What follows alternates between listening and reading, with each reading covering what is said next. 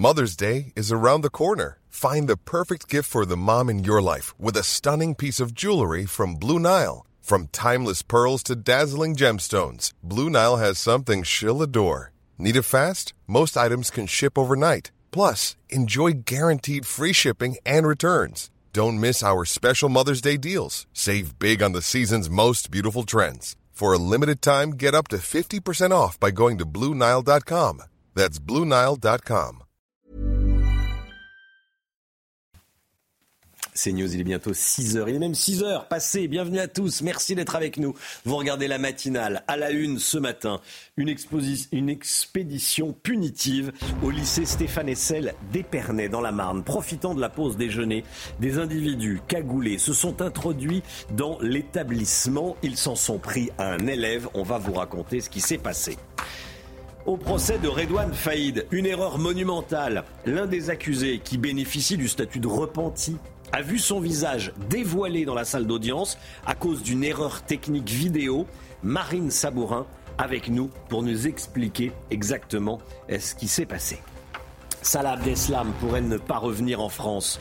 La Belgique veut le garder car elle estime que ses conditions d'incarcération ne respectent pas la Convention européenne des droits de l'homme. Indignation de toutes les victimes du terrorisme et du terroriste islamiste. On en parle ce matin. Les derniers chiffres de la lutte contre la fraude, l'assurance maladie a détecté au premier semestre des montants records de fraude.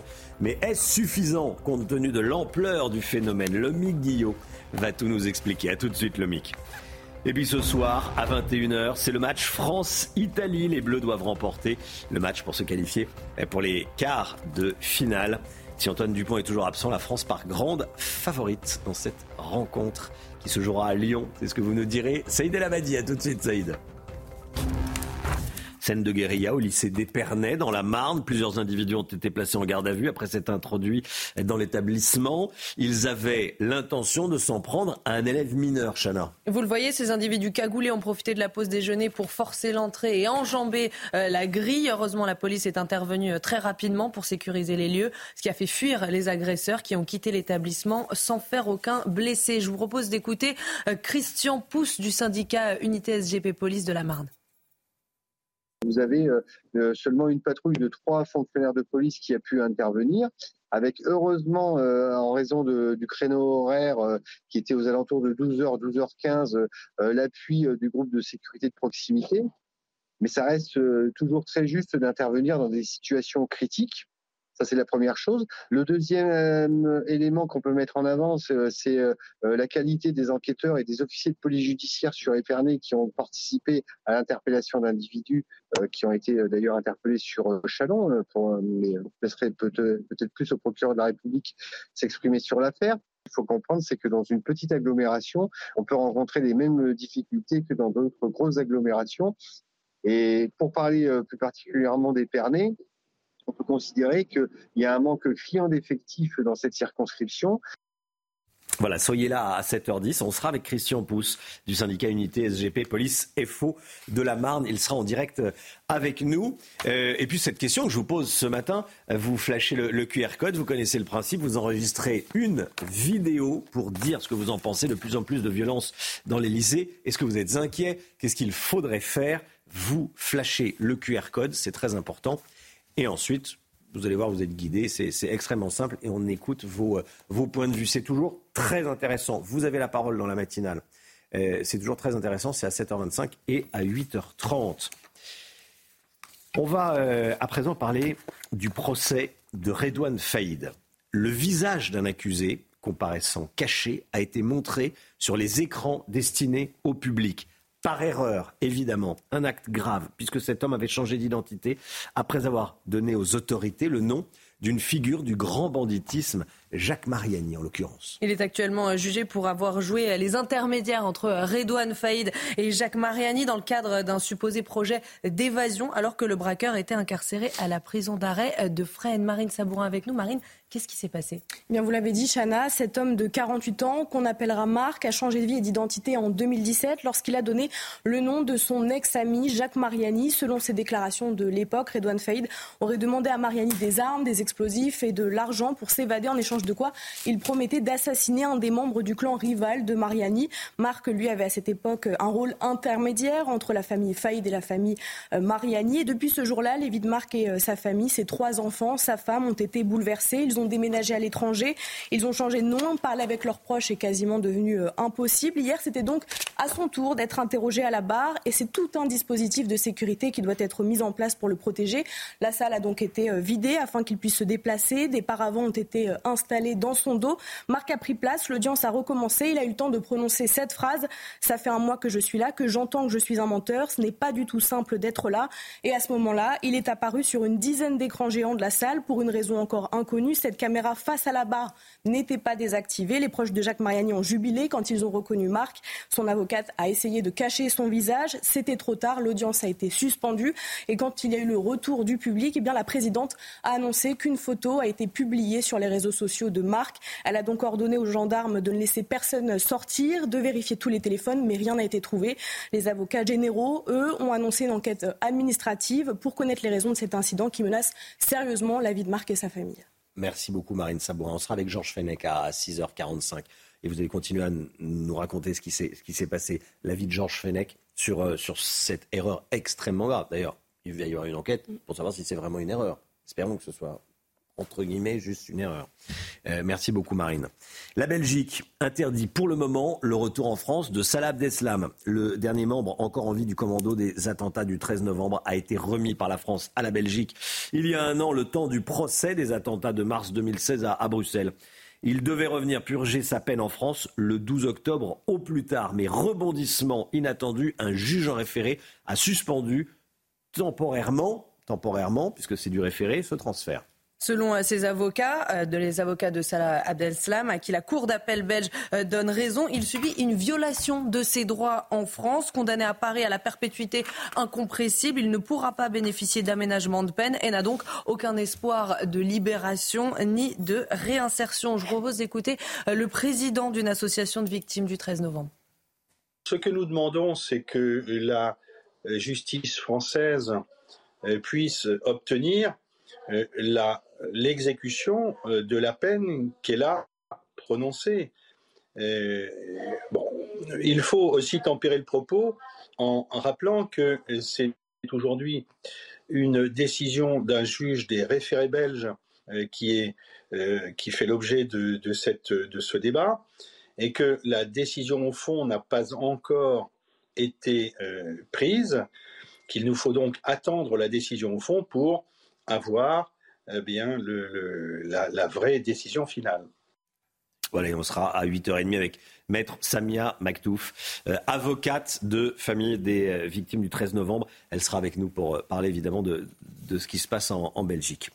D'ici à 2027, la production annuelle de pompes à chaleur doit atteindre 1 million, 1 million de pompes à chaleur.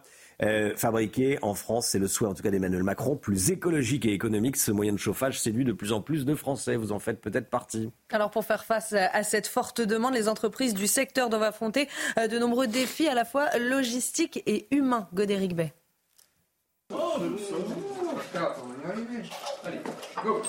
Adieu la chaudière au fioul, bonjour la pompe à chaleur. De plus en plus de particuliers décident de franchir le pas et d'opter pour des énergies propres. Un choix à la fois écologique et économique. On aurait pu mettre des radiateurs électriques aussi. Euh, comme l'électricité augmente aussi, euh, je pense que la pompe est quand même plus rentable. Et ce client est loin d'être le seul à faire ce constat.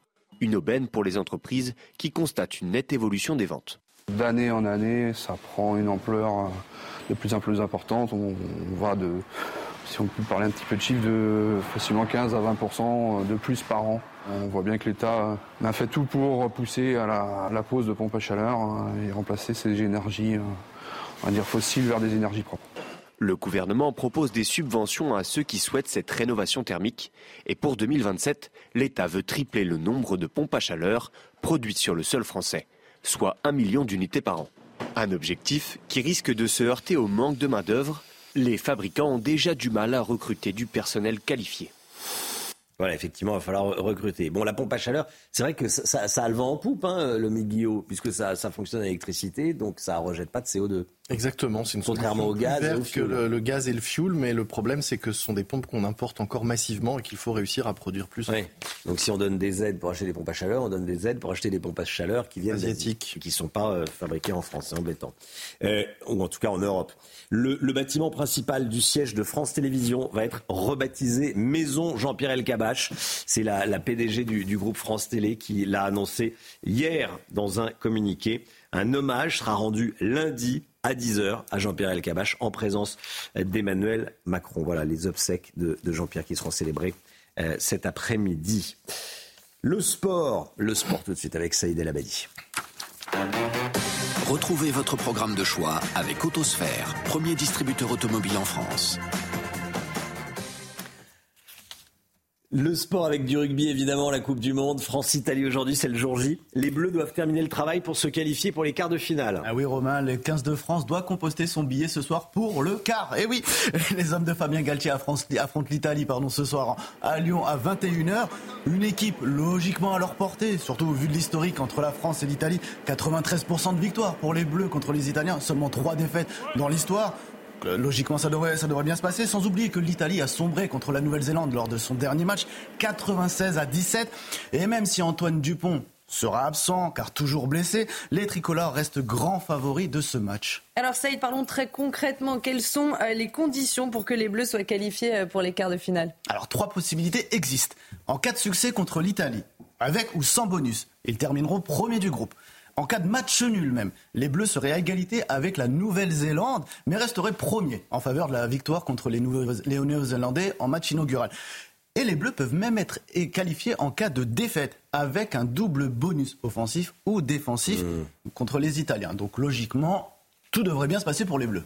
On croise les doigts, oui, c'est quasiment fait. C'est quasiment fait. Bon. Hier soir, c'est la Nouvelle-Zélande qui a justement validé son ticket pour l'écart. Oui, les All Blacks, hein oh, les All Blacks se, sont régalés. Ils étaient sans pitié face à l'Uruguay hier. 73 à 0. Les Néo-Zélandais ont inscrit 11 essais. Au classement du coup, en attendant France-Italie ce soir, la Nouvelle-Zélande est première devant Français et Italiens. Vous avez profité de votre programme de choix avec Autosphère, premier distributeur automobile en France. CNews, il est 6h12. Merci d'être avec nous. Merci d'avoir choisi CNews pour démarrer cette journée. L'équipe est là, tout le monde est là. On est avec Chana Lousteau, on est avec Gauthier Lebret qui nous a rejoint. Ça va Gauthier? Je vous rejoins depuis un petit moment, mais n'ai pas encore eu l'occasion de me voir. Voilà. On est avec euh, Carole Zanin, Marine Sabourin, Saïd El Abadi, Lomic Guillot. Euh, dans un instant, on va parler de, euh, du procès. Vous savez, de la mère qui avait coupé euh, son fils du monde extérieur depuis sa naissance. Elle a écopé de deux ans de prison avec sursis et du retrait définitif de son autorité parentale. On va en parler dans un instant. On va rejoindre Noémie Schulz qui a suivi ce, procès pour, pour CNews. Et puis on, verra comment nettoyer la, la Marne. On parle souvent de nettoyer la Seine. On verra comment nettoyer la Marne pour se préparer au JO de Paris. A tout de suite. Bon réveil à tous. Bon vendredi. C'est News, il est 6h16. Le point info, tout d'abord, le rappel des titres. Chanel Lousteau. Une frappe russe a tué 51 personnes, dont un enfant à Groza, un village de la région de Kharkiv, dans le nord-est de l'Ukraine. Ça s'est passé hier. C'est l'attaque la plus meurtrière sur la région depuis le début de la guerre. Un missile a entièrement détruit un magasin et un café installés dans un même immeuble. Une soixantaine de personnes s'y trouvaient après un enterrement. Six personnes ont également été blessées.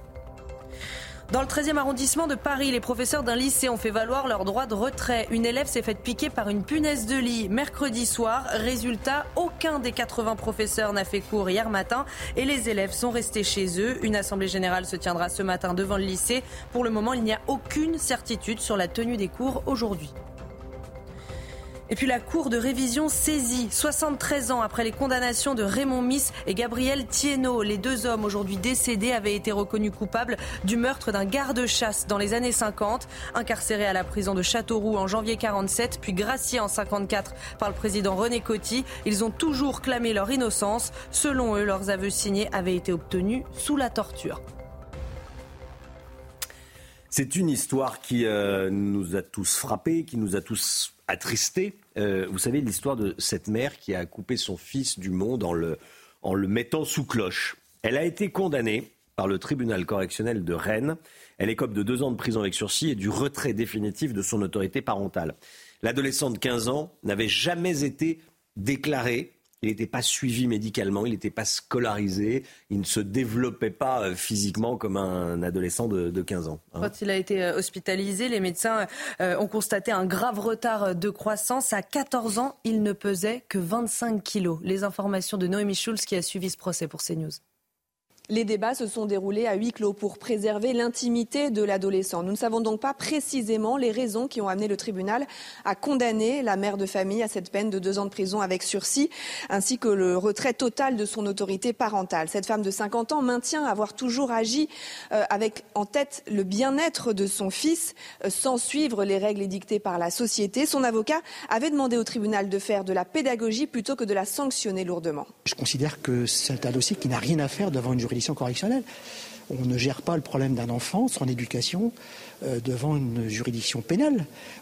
Ça sert à rien. Ce qui sert, c'est la communication, c'est le dialogue, c'est l'éducation, c'est les éducateurs.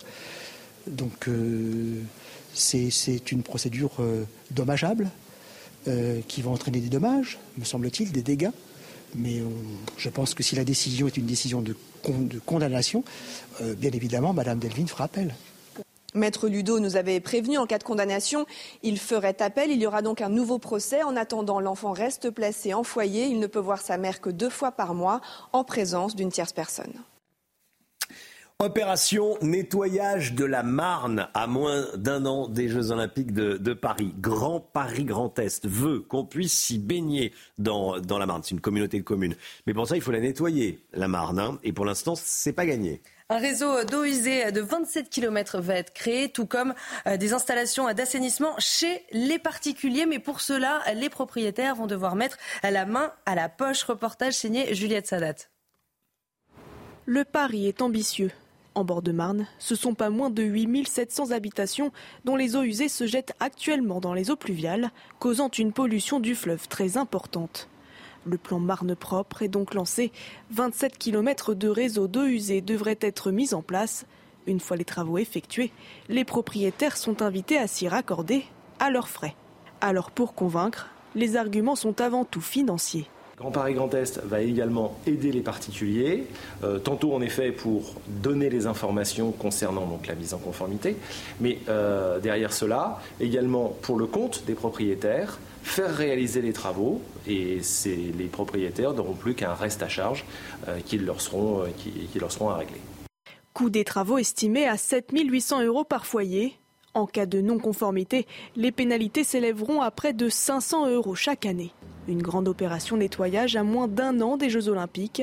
Un délai un peu court pour les professionnels des bords de Marne. Les actions de sensibilisation, les actions pour, pour préserver justement ce, cours d'eau, il euh, faut partir sur le principe, c'est des années, des années en fait. Hein, euh. Au-delà des épreuves olympiques de nage en eau libre et de triathlon à l'été 2024, c'est une vingtaine de sites de baignade dont pourront profiter les franciliens dans les années qui suivront.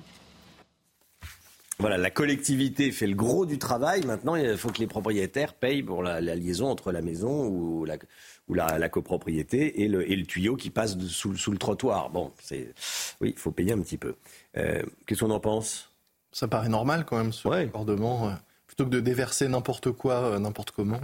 Oui, on a l'impression qu'on est au Moyen Âge. On peut pas, on peut arrêter. Il faut arrêter de déverser les, les, eaux usées. Bon, les eaux usées, c'est le nom un peu euh, propre, de ce qu'il est moins. Mais euh, bon, voilà, on va pas le déverser dans la, dans la main. Bon, allez, restez bien avec nous. Dans un instant, la lutte, la lutte contre la fraude à la sécurité sociale. On récupère un peu plus d'argent, mais le Guillaume nous, nous dira que c'est pas grand-chose par rapport à la réalité de la fraude. Restez bien avec nous sur CNews. À tout de suite. Retrouvez votre programme avec Discount Plomberie, expert en matériel de plomberie sur Internet. Discount Plomberie, la différence, c'est que c'est pas le même prix. Votre programme avec Clésia, assureur d'intérêt général. On va parler de la fraude à la sécurité sociale avec vous, Lomique Guillot. Ces derniers mois, la Sécu, la sécurité sociale, a renforcé ses moyens de lutte contre la fraude. Mais Lomique, les résultats sont-ils au, rendez-vous véritablement? Romain, c'est vrai que la fraude, hein, c'est une, fuite qu'on peine à, colmater. Hmm. Pourtant, la Sécu euh, essaye mois après mois. Il y a eu du mieux, euh, c'est sûr. Sur les six premiers mois de 2023, l'assurance maladie a détecté et stoppé 146,6 millions d'euros de fraude. C'est 30% de plus et de mieux que l'année dernière à la même période. Selon les projections de la sécurité sociale, 380 millions devraient avoir été détectés d'ici la fin de l'année contre 316 en 2022. Et le montant de la fraude stoppée par les inspecteurs de la sécurité sociale grâce à des moyens, vous l'avez dit, et des contrôles renforcés devrait même atteindre 500 millions en 2024. Ça semble beaucoup, c'est bien, mais ça reste largement insuffisant au regard du montant de la fraude sociale. Rien que pour la Sécu, hein, la fraude fraude serait, quand on prend l'estimation la plus basse, de 3,5 milliards d'euros par an sur une dizaine de milliards d'euros euh, de fraude au total pour l'ensemble des fraudes sociales. Sauf que ce montant est souvent sous-estimé. Un Charles Prats, qui vient régulièrement sur ce plateau, estime plutôt que les montants seraient cinq fois supérieurs à ces minimums euh, communiqués. Est-ce qu'on sait qui fraude et qui est fraudé Alors il faut savoir qu'en matière de fraude à la sécurité sociale, les professionnels de santé sont à l'origine de 70% des montants fraudés. Il faut quand même bien expliquer que ce ne sont pas eux les plus gros fraudeurs, mais ce sont forcément eux qui sont le plus contrôlés, parce que c'est tout simplement plus rentable pour les inspecteurs euh, de la sécurité sociale d'aller contrôler une personne qui fraude euh, euh, mille fois plutôt que mille personnes qui fraudent une fois, pour reprendre une, célèbre comparaison. Dans la plupart des cas, ce type de fraude, il s'agit de facturation de soins fictifs, notamment euh, par des kinés, certains centres dentaires peu scrupuleux, et puis de plus en plus d'audioprothésistes qui euh, ont tendance à surfacturer ou à facturer des, choses fictives. En Seine-Saint-Denis, les inspecteurs ont, ont pointé et épinglé un centre qui avait réalisé pour plus de 8 millions d'euros de fraude. Voilà, petit clin d'œil à la cité de la peur. Oui. Hein, et euh, Dominique Farrugia, qu'on salue, il regarde, la, il regarde la matinale. Qu'en est-il de la fraude à la carte vitale? Eh bien, selon la Cour des comptes, la fraude à la carte vitale, dont les, aux cartes vitales dont les droits ont été fermés, représenterait 6,6 millions d'euros, soit 0,01% seulement des règlements de l'assurance maladie 2022. Mais ce n'est pas ça la principale source de fraude à la carte vitale. Ce sont toutes les cartes vitales qui datent d'avant 2007 et qui n'ont pas de photo. C'est une carte vitale sur trois en circulation euh, aujourd'hui et qui peuvent être utilisées par plusieurs personnes, très difficile à contrôler, très difficile à éviter et très difficile à estimer le montant de, de cette fraude. D'où l'idée d'ailleurs de fusionner carte vitale et carte d'identité, un chantier qui pour le moment n'est pas entamé. C'était votre programme avec Clésia, assureur d'intérêt général. C'était votre programme avec Discount Plomberie, fournisseur des professionnels de la plomberie et du chauffage sur Internet. Discount Plomberie, la différence, c'est que c'est pas le même prix. Allez, le temps tout de suite. La météo avec Carole Zanin ce matin. Problème de pare-brise? Pas de stress. Partez tranquille avec la météo et Point S-Glace. Réparation et remplacement de pare-brise. Des températures encore contrastées ce matin, ce vendredi matin, Carole. Oui, mon cher Romain, même si vous allez profiter d'une belle journée, comme ça a été le cas hier, ici vous le voyez à Montmartre avec euh, ce beau, euh, ce beau paysage, un ciel un peu laiteux, mais un ciel qui sera davantage lumineux dans le courant de l'après-midi. Quelques brouillards matinaux euh, ici sur la pointe du Cotentin ou encore en Bretagne, à l'est du territoire ou encore au pied des Pyrénées, entre les deux du beau temps. Et puis nous aurons dans le courant de l'après-midi, eh bien la dissipation de ces bancs de brume et de brouillard très vite en matinée et puis vous allez profiter eh d'une belle après-midi avec beaucoup de soleil, ce soleil qui va dominer sur tous les départements euh, français. Si vous allez chercher votre petite baguette ce vendredi matin, mettez la petite laine, surtout au nord de la Loire. Euh, vous allez avoir 10 degrés euh, pour Paris, même 3 du côté du Massif central, 8 pour Brest, 8 également du côté de Biarritz. Alors que nous avons déjà 17 degrés pour Nice et dans le courant de l'après-midi, eh bien, vous pourrez sortir le t-shirt et certains vont encore profiter pour aller se baigner. On va flirter avec les 29-30 degrés encore pour euh, Toulouse, 24 pour Lyon, 21 pour Brest et 23 au pied de la Tour Eiffel. Ces trois prochains jours s'annoncent euh, assez exceptionnels. En cours des conditions anticycloniques, on va garder euh, ce temps lumineux samedi, dimanche et lundi avec un peu plus de voile nuageux lundi. Les températures exceptionnelles pour la saison de 27 à 29 degrés. Problème de pare-brise Pas de stress. Repartez tranquille après la météo avec Point S-Glace. Réparation et remplacement de pare-brise. CNews, il est 6h30. Merci d'être avec nous. Vous regardez la matinale de CNews. Vous avez bien raison. À la une ce matin, au jardin d'Éole, dans le 18e arrondissement de la capitale, les migrants sont de plus en plus nombreux. Les habitants du quartier sont inquiets. C'est une conséquence de la crise migratoire à Lampedusa, selon certains élus parisiens. Nous sommes allés sur place. Dans un lycée du 13e arrondissement de Paris, les cours ont été interrompus hier à cause d'une infestation par des punaises de lit les professeurs ont en effet fait valoir leur droit de retrait, c'est dans le 12e arrondissement plus précisément. Ce matin, à 8h, une assemblée générale doit avoir lieu devant le lycée pour évoquer ce sujet. Mathilde Ibanez sera avec nous pour en parler en direct. A tout de suite Mathilde.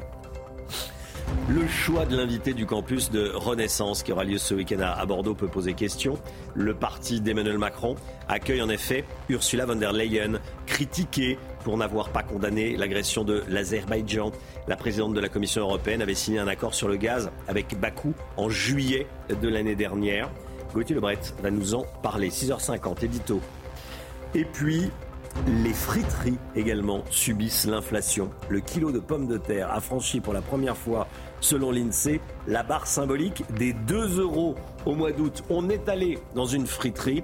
Cette euh, hausse des prix peut se, reproduire hein, sur le prix de la barquette de frites. Et puis, avec un peu de chance, Max Verstappen sera sacré champion du monde de Formule 1 dès ce week-end. Saïd El Abedi, avec nous. A tout de suite, Saïd. Dans le nord de Paris, l'arrivée de nouveaux migrants inquiète les riverains. Ces derniers jours, les habitants constatent une augmentation du nombre de migrants, notamment au jardin d'Éole, dans le 18e arrondissement de la capitale, Chana. Ils ne se sentent plus euh, en sécurité. Et selon certains élus parisiens, cette situation est en partie liée à la crise migratoire de Lampedusa. Reportage de Fabrice Elsner avec le récit de Michael Dos Santos. Entre les nouveaux migrants installés au nord de la capitale et les habitants, la cohabitation est difficile. Se battre, il fait des problèmes. Très souvent, comme je sors ou j'entre, il me fait peur. J'imagine par exemple une dame, une, petite fille qui rentre de, de, je sais pas, de son sport ou, ou je sais pas ça doit pas être un sentiment. En tout cas, on, ne se sent pas en sécurité. Euh, c'est tout à fait normal. Un constat partagé par Pierre Licia, conseiller régional d'Île-de-France. On constate effectivement depuis l'arrivée massive de migrants euh, à Lampedusa qu'il y a effectivement euh, aujourd'hui des arrivées à Paris. Euh, on le constate et c'est d'autant plus une situation qu'on pouvait anticiper. Il y a énormément, de problèmes de toxicomanie et que je crois que c'est criminel de laisser s'installer sciemment des migrants, donc des populations dans un état euh, de détresse humanitaire au milieu euh, de consommateurs et surtout de trafiquants de crack. À la mairie de Paris, cet élu de l'opposition réclame des mesures fortes. J'appelle de mes voeux un grand plan d'urgence pour le nord-est de Paris pour sortir les personnes migrantes de la rue.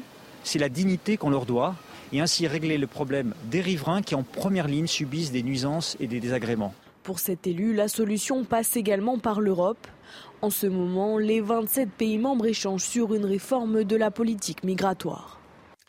Gauthier Lebret avec nous. Ça va être euh, très compliqué pour le ministre de l'Intérieur Gérald Darmanin de tenir sa promesse de n'accueillir aucun migrant de Lampedusa. Hein même presque impossible, euh, Romain, puisque effectivement il n'y a pas un mur entre euh, la France et l'Italie. Et tous les jours à Menton, il y a des dizaines de migrants en provenance euh, d'Italie, de Lampedusa, qui tentent de franchir la frontière. Donc on se demande pourquoi Gérald Darmanin a pris ce tel risque politique, promettre aux Français quelque chose qu'il savait impossible à tenir. Et en plus, ça va être de plus en plus compliqué de refouler les migrants à la frontière avec l'Italie. Il faut savoir que la France ne les renvoie jamais dans leur pays d'origine, mais leur envoie vers l'Italie. Alors Gérald Darmanin a proposé son aide à Giorgia Meloni pour ensuite les renvoyer dans leur pays d'origine. Mais la Cour européenne de justice européenne donne tort à la France sur les refoulements. Donc dans quelques semaines, ça sera sans doute plus dur de refouler les migrants euh, vers l'Italie. Et en plus, je rappelle que la France soutient le pacte asile et migration. Il prévoit quoi ce pacte? De sanctionner à hauteur de 20 000 euros par migrant les pays qui refusent eh bien, d'accueillir justement les migrants. Alors qu'est-ce qui va se passer lundi? Il y a quelque chose qui se passe d'important dans les Alpes-Maritimes qui concerne donc Menton, l'arrivée d'un nouveau préfet, Hugues Moutou, euh, préfet de l'Hérault, très énergique, qui n'a pas peur euh, de se mouiller et qui a pour première mission confiée par Gérald Darmanin de lutter contre l'immigration irrégulière. Voilà, il arrive, oui, il arrive de l'Hérault, hein, vous l'avez dit. Absolument. Oui, il, est, connu pour. Euh, il avait dit deux claques et au lit après les, les émeutes. C'était la bonne formule pour calmer les émeutiers. Ça avait déclenché une polémique. Comme tous les matins, vous avez la parole dans la matinale sur CNews. Merci Gauthier. Euh, ce matin, je voudrais vous entendre sur ce qui s'est passé dans un lycée d'Épernay, dans la Marne. On vous montre les images. Euh, des individus violents se sont introduits dans l'établissement pour s'en prendre à un lycéen. L'école qui n'est donc pas un sanctuaire où les jeunes sont en sécurité. Qu'est-ce qu'il faut faire pour protéger les collèges et les lycées? Vous flashez le QR code qui apparaît à l'antenne et vous donnez votre avis.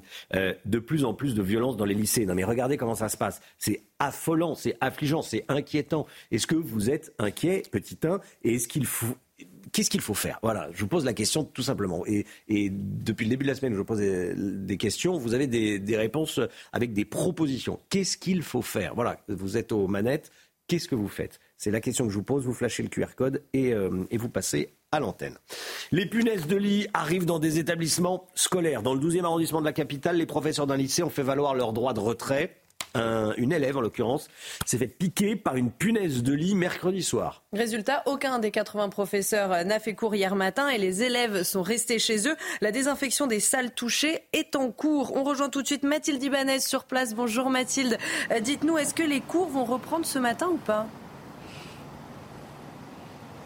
Eh bien, écoutez, les cours devraient euh, normalement reprendre ce matin. En tout cas, une chose est sûre, c'est que euh, vers 8 euh, heures aujourd'hui, les enseignants devront vont venir ici devant ce lycée du 12e arrondissement de Paris pour tenir une nouvelle assemblée générale, car depuis hier, les 1200 élèves et les 120 enseignants, pour la grande majorité, ont été absents. Le lycée est resté partiellement fermé. En cause, la découverte de punaises de lit par une, une étudiante qui se ferait fait piquer dans le centre de documentation et d'information mercredi soir. Suite à ça, le proviseur a directement contacté euh, le rectorat. Hier matin, un chien a été amené à détecter des punaises de lit. Le traitement aurait commencé dans l'après-midi. Aujourd'hui, en tout cas, je vous le disais, les cours devraient normalement reprendre. Les parties contaminées, elles, resteront fermées. Les professeurs ont pourtant fait valoir leur droit de retrait, mais selon l'administration, il n'y a aucun risque majeur à ce stade. Les personnes donc qui ne seraient pas présentes aujourd'hui vont devoir justifier leur absence.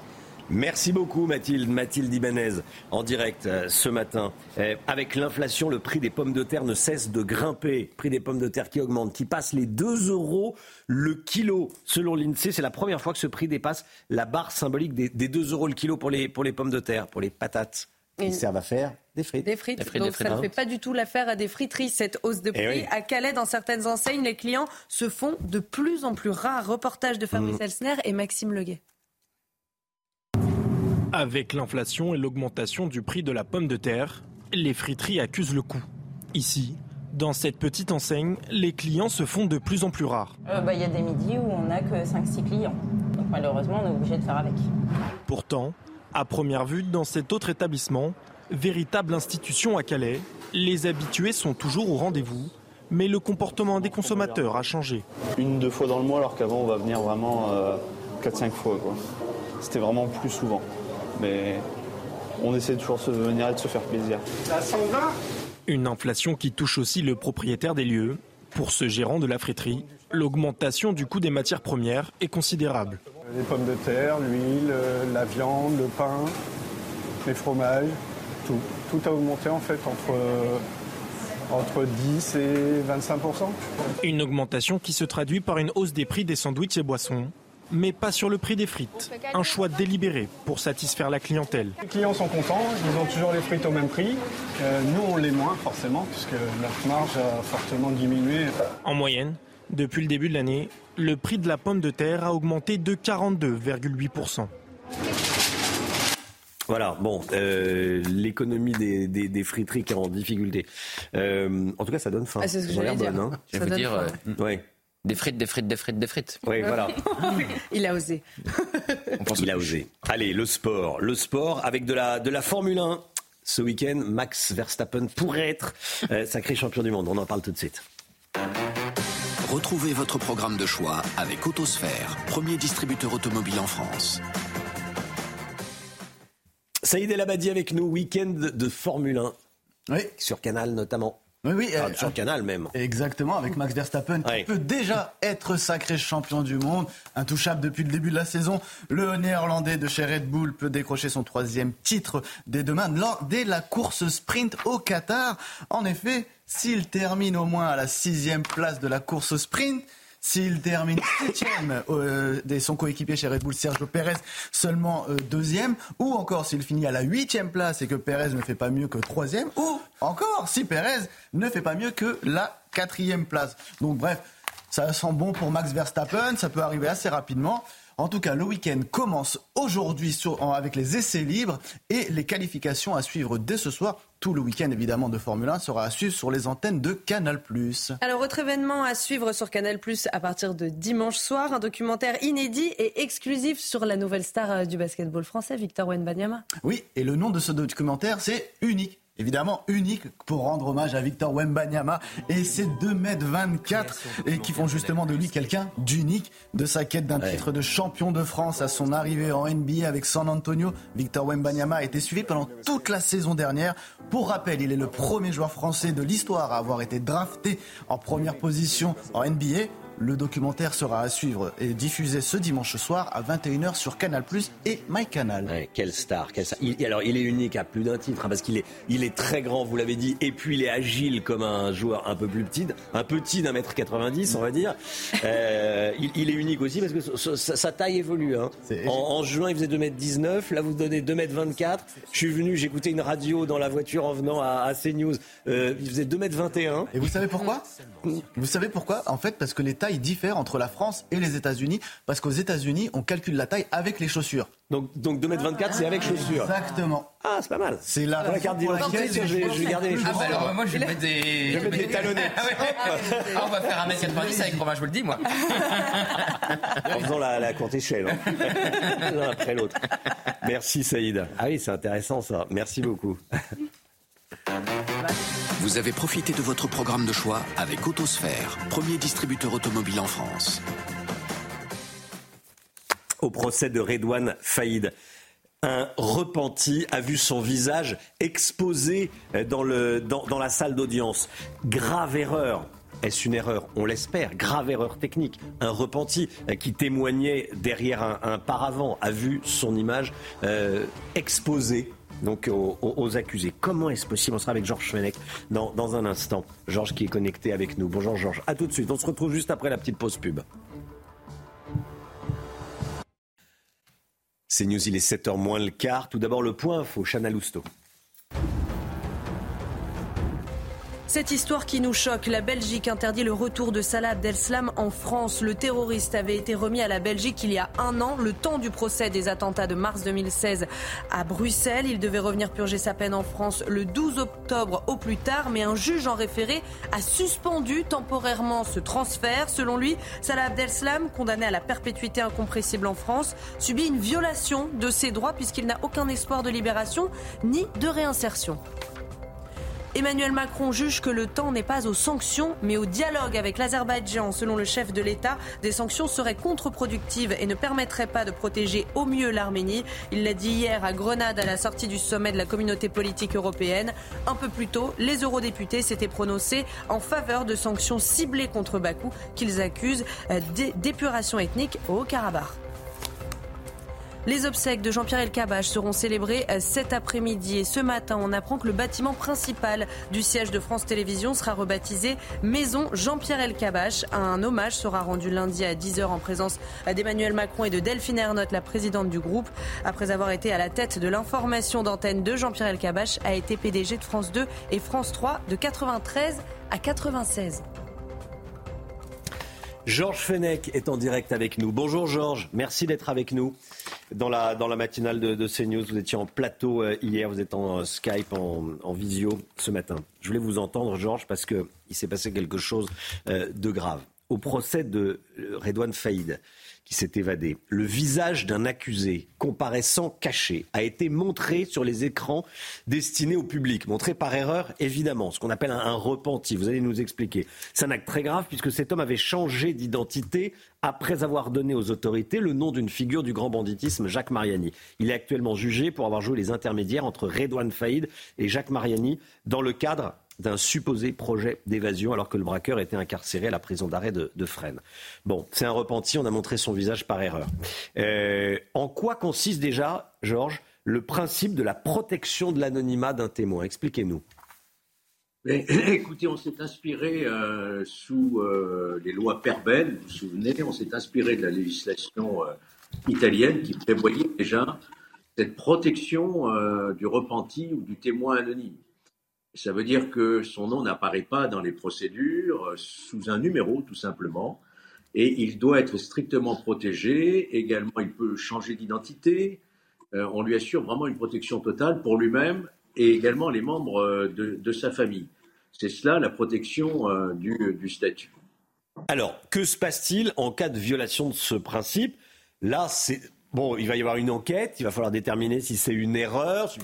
Espérons que ce, ne soit, entre guillemets, qu'une une erreur. Mais qu'est-ce qui va se passer maintenant? Et quel est votre point de vue de, magistrat sur ce qui s'est passé? Oui, alors là, euh, son visage a été euh, donc dévoilé semble-t-il, par erreur. Et euh, ce qui, évidemment, va causer un énorme préjudice à, à cette personne et également à, à, son entourage et à sa famille. Alors, la loi prévoit des sanctions. Euh, le fait de violer euh, le, statut d'anonyme d'un repenti ou d'un témoin anonyme prévoit jusqu'à des peines jusqu'à 5 ans d'emprisonnement ferme, pouvant aller jusqu'à 7 ans, voire même 10 ans, s'il y a eu des conséquences euh, physiques, notamment sur cette personne.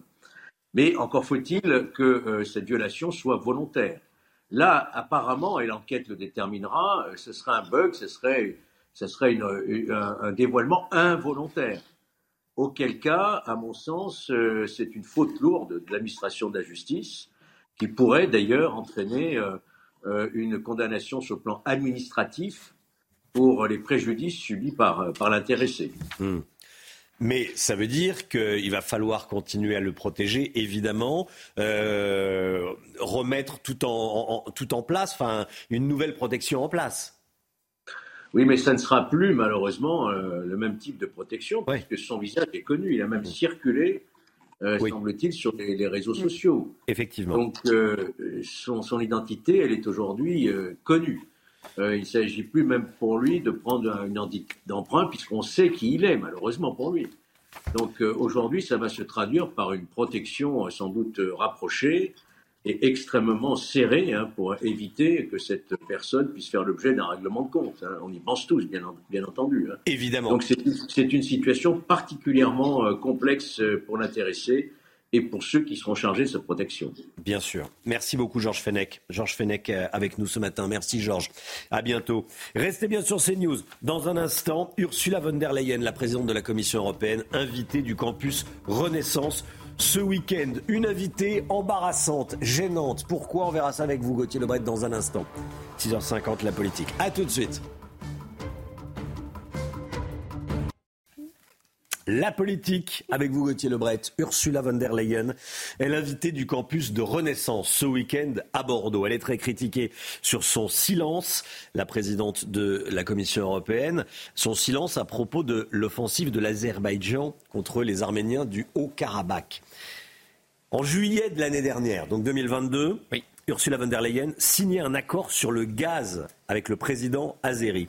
C'est devenu une invitée embarrassante, Gauthier. Et oui, hein. c'est devenu une invitée gênante en raison de l'épuration ethnique des Arméniens au Karabakh. Vous voyez cette photo qui remonte donc à l'année dernière où elle serre la main effectivement du président de l'Azerbaïdjan Aliyev. Ursula von der Leyen doit intervenir pendant 30 minutes demain sur les enjeux européens au campus de Renaissance à Bordeaux, à quelques mois des élections européennes. Invitation lancée par le patron de Renaissance et possible tête de liste pour les élections de juin prochain, Stéphane Séjourné. Et donc, on a vu cette photo il y a un an. Ursula von der Leyen était en Azerbaïdjan pour signer ce contrat sur le gaz. C'est compliqué pour Renaissance d'attaquer Marine Le Pen sur sa poignée de main avec Vladimir Poutine et sur le prêt qu'elle a contracté avec une banque russe et de ne rien dire sur cette poignée de main entre Aliyev et von der Leyen.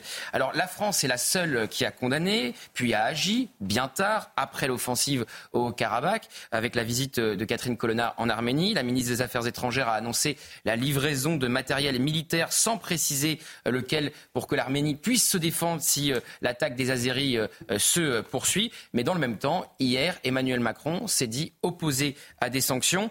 En fait, si vous voulez, c'est le deux poids deux mesures qui est gênant. L'Europe euh, ne prend pas le gaz russe, à juste titre, mais prend celui de l'Azerbaïdjan. Elle ne sert pas la main de Poutine, à juste titre, mais elle sert celle d'Aliyev. Elle, elle condamne la Russie en Ukraine, mais se tait sur l'Azerbaïdjan en Arménie. Elle sanctionne la Russie à juste titre, mais ne le fait pas avec l'Azerbaïdjan. Donc une invitation dénoncée par la diaspora arménienne en France. Hein. Oui, le Conseil de coordination des organisations arméniennes de France dénonce avec la plus grande fermeté la décision de Renaissance d'inviter Ursula von der Leyen. Vous voyez ce tweet à l'occasion du lancement de sa pré-campagne pour les européennes. Tweet accompagné d'un communiqué avec des mots très forts. La présidente de la Commission européenne porte en effet une lourde part de responsabilité dans l'entreprise de nettoyage ethnique réalisée contre les Arméniens du Haut-Karabakh. L'accord gazier qu'elle a signé avec le dictateur azerbaïdjanais Janet, qualifié par elle à cette occasion de partenaire digne de confiance. C'est vrai, il fallait quand même oser le dire. Partenaire digne de confiance, Aliyev a non seulement fourni à l'Azerbaïdjan les moyens financiers de son effort de guerre contre les Arméniens, mais a également servi de caution politique et morale à ses agissements criminels. Et le plus fou, c'est que selon les Arméniens, le gaz qu'on achète à l'Azerbaïdjan, que l'Europe achète à l'Azerbaïdjan, vient de Russie. Donc, si vous voulez, c'est de l'hypocrisie totale. On n'achète pas le gaz directement à la Russie, mais on l'achète à l'Azerbaïdjan, qui l'achète elle-même à la Russie. Vous voyez l'hypocrisie dans laquelle est plongée l'Union européenne certains députés Renaissance commencent à, prendre leur distance après la, position de la, présidente, de la Commission européenne. Hein. Oui, on, sent quand même un petit malaise chez certains à Renaissance. Il y a six députés qui signent une lettre au, Figaro où ils pressent von der Leyen de prendre des mesures en faveur des Arméniens. Ces députés expliquent que le pouvoir énergétique ou militaire n'exonère aucun pays de respecter les droits de l'homme. Alors dans le même temps, dans cette lettre, on peut lire que l'Europe est aux côtés des Arméniens avec constance. Il faut oser l'écrire après ces dernières semaines. Mais ces députés se posent la question de dénoncer cet accord sur le gaz, d'y mettre un terme. Ils auront l'occasion, toute l'occasion de le dire ce week-end à Bordeaux, à la présidente de la Commission européenne. Merci Gauthier. On va en parler avec Aurore Berger, ministre des Solidarités et des Familles. Elle sera l'invitée de la grande interview sur CNews et Europe 1 euh, ce matin. Je l'interrogerai notamment sur euh, la présence d'Ursula von der Leyen euh, à la réunion de Renaissance à Bordeaux ce week-end. La musique tout de suite.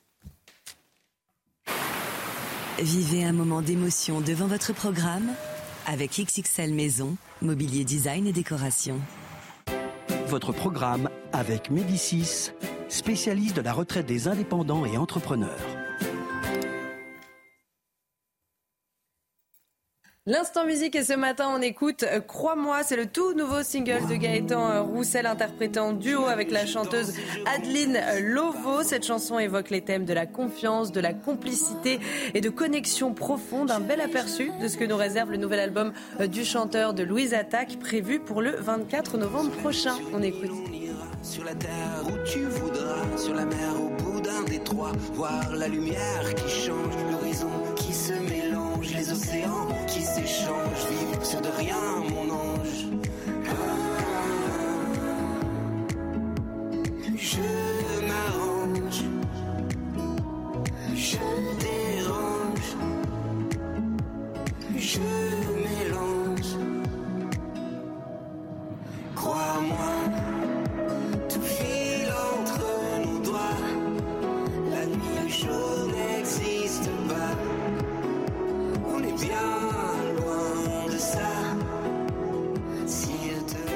C'était votre programme avec Médicis, spécialiste de la retraite des indépendants et entrepreneurs.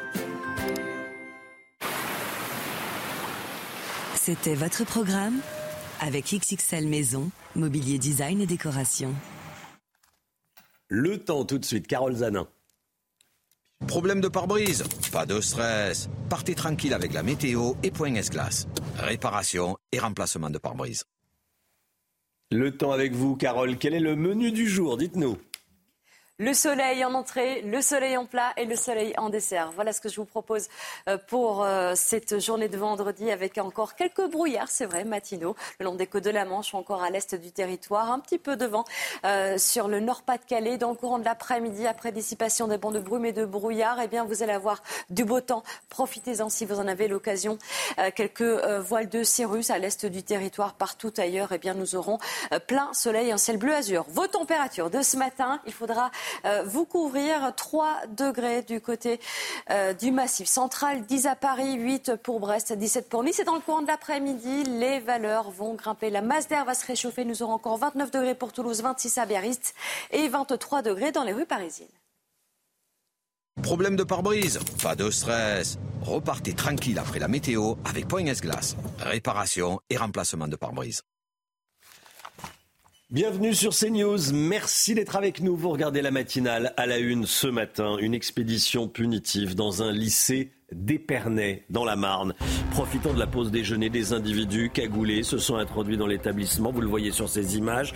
Ils s'en sont pris à un élève. On sera dans un instant direct avec Christian Pousse, policier, unité SGP Police Marne. A tout de suite. Salah Abdeslam pourrait ne pas revenir en France. La Belgique veut le garder. Pourquoi? Parce qu'elle estime que ses conditions d'incarcération en France ne respectent pas la Convention européenne des droits de l'homme. Indignation de toutes les victimes du terroriste islamiste. Pour les Jeux Olympiques de Paris 2024, la facture s'annonce salée. Le budget est en effet en hausse par rapport à celui qui était annoncé. On parle de milliards supplémentaires, nous dira Lomic Guillot. A tout de suite, Lomic. Ce soir à 21h, c'est le match France-Italie. Les Bleus doivent remporter le match pour se qualifier au quart de finale, pour les quarts de finale. Si Antoine Dupont est toujours absent, la France part grande favorite dans cette rencontre contre l'Italie. Donc, Saïd El Abedi avec nous. À tout de suite, Saïd. Regardez comment ça s'est passé dans ce lycée d'Épernay dans la Marne. Je voulais qu'on en parle ce matin, je sais que ça vous fait beaucoup réagir. Plusieurs individus ont été placés en garde à vue après s'être introduits dans, l'établissement mercredi dernier. Vous le voyez sur, sur ces images. Ils avaient l'intention de s'en prendre à, un élève, Chana. Hein. Ces individus cagoulés, vous l'avez vu euh, sur ces images, ont profité de la pause déjeuner pour forcer l'entrée et enjamber euh, la grille. Heureusement, la police est intervenue très rapidement pour sécuriser les lieux, ce qui a fait fuir les agresseurs qui ont quitté l'établissement sans faire aucun blessé. Christian Pousse est avec nous, policier, unité SGP, police euh, de la Marne. Bonjour Christian Pousse, merci beaucoup d'avoir euh, accepté euh, l'invitation. on a résumé ce qui s'était passé. Quelles sont vos informations Dites-nous.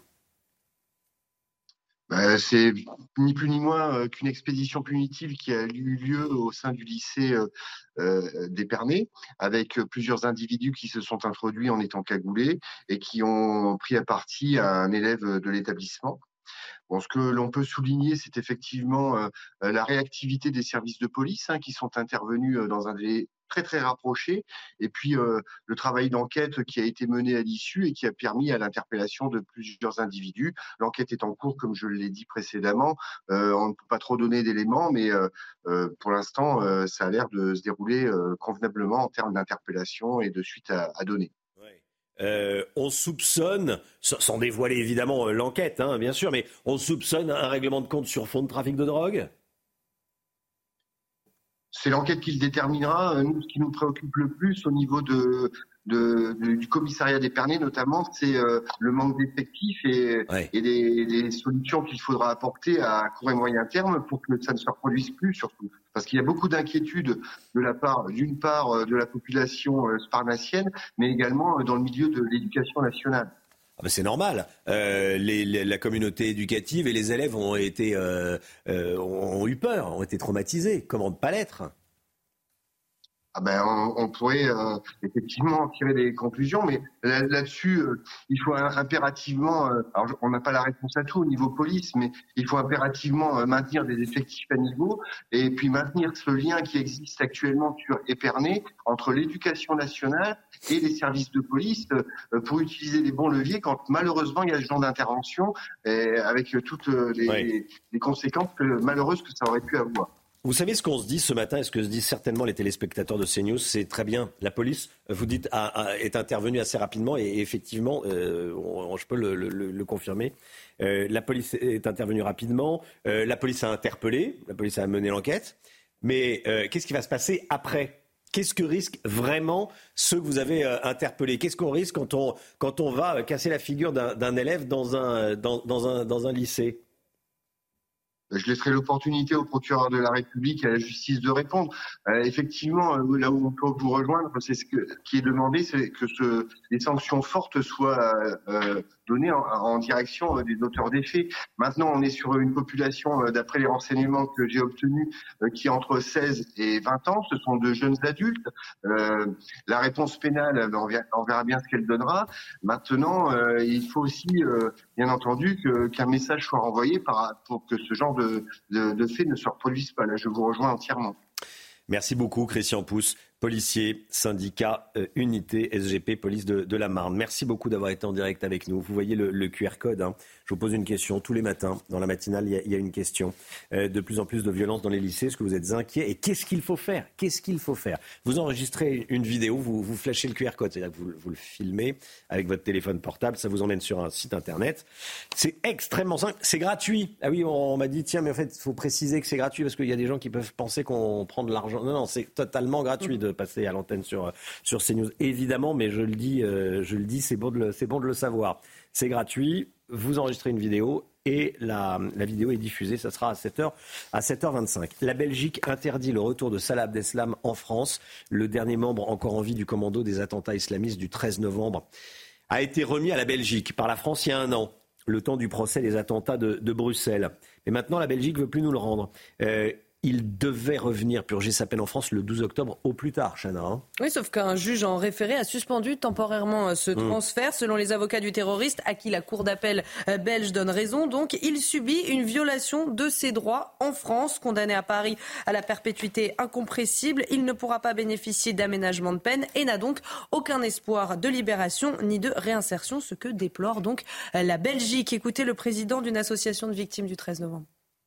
Ce que nous demandons, c'est que la justice française euh, puisse obtenir euh, l'exécution euh, de la peine qu'elle a prononcée.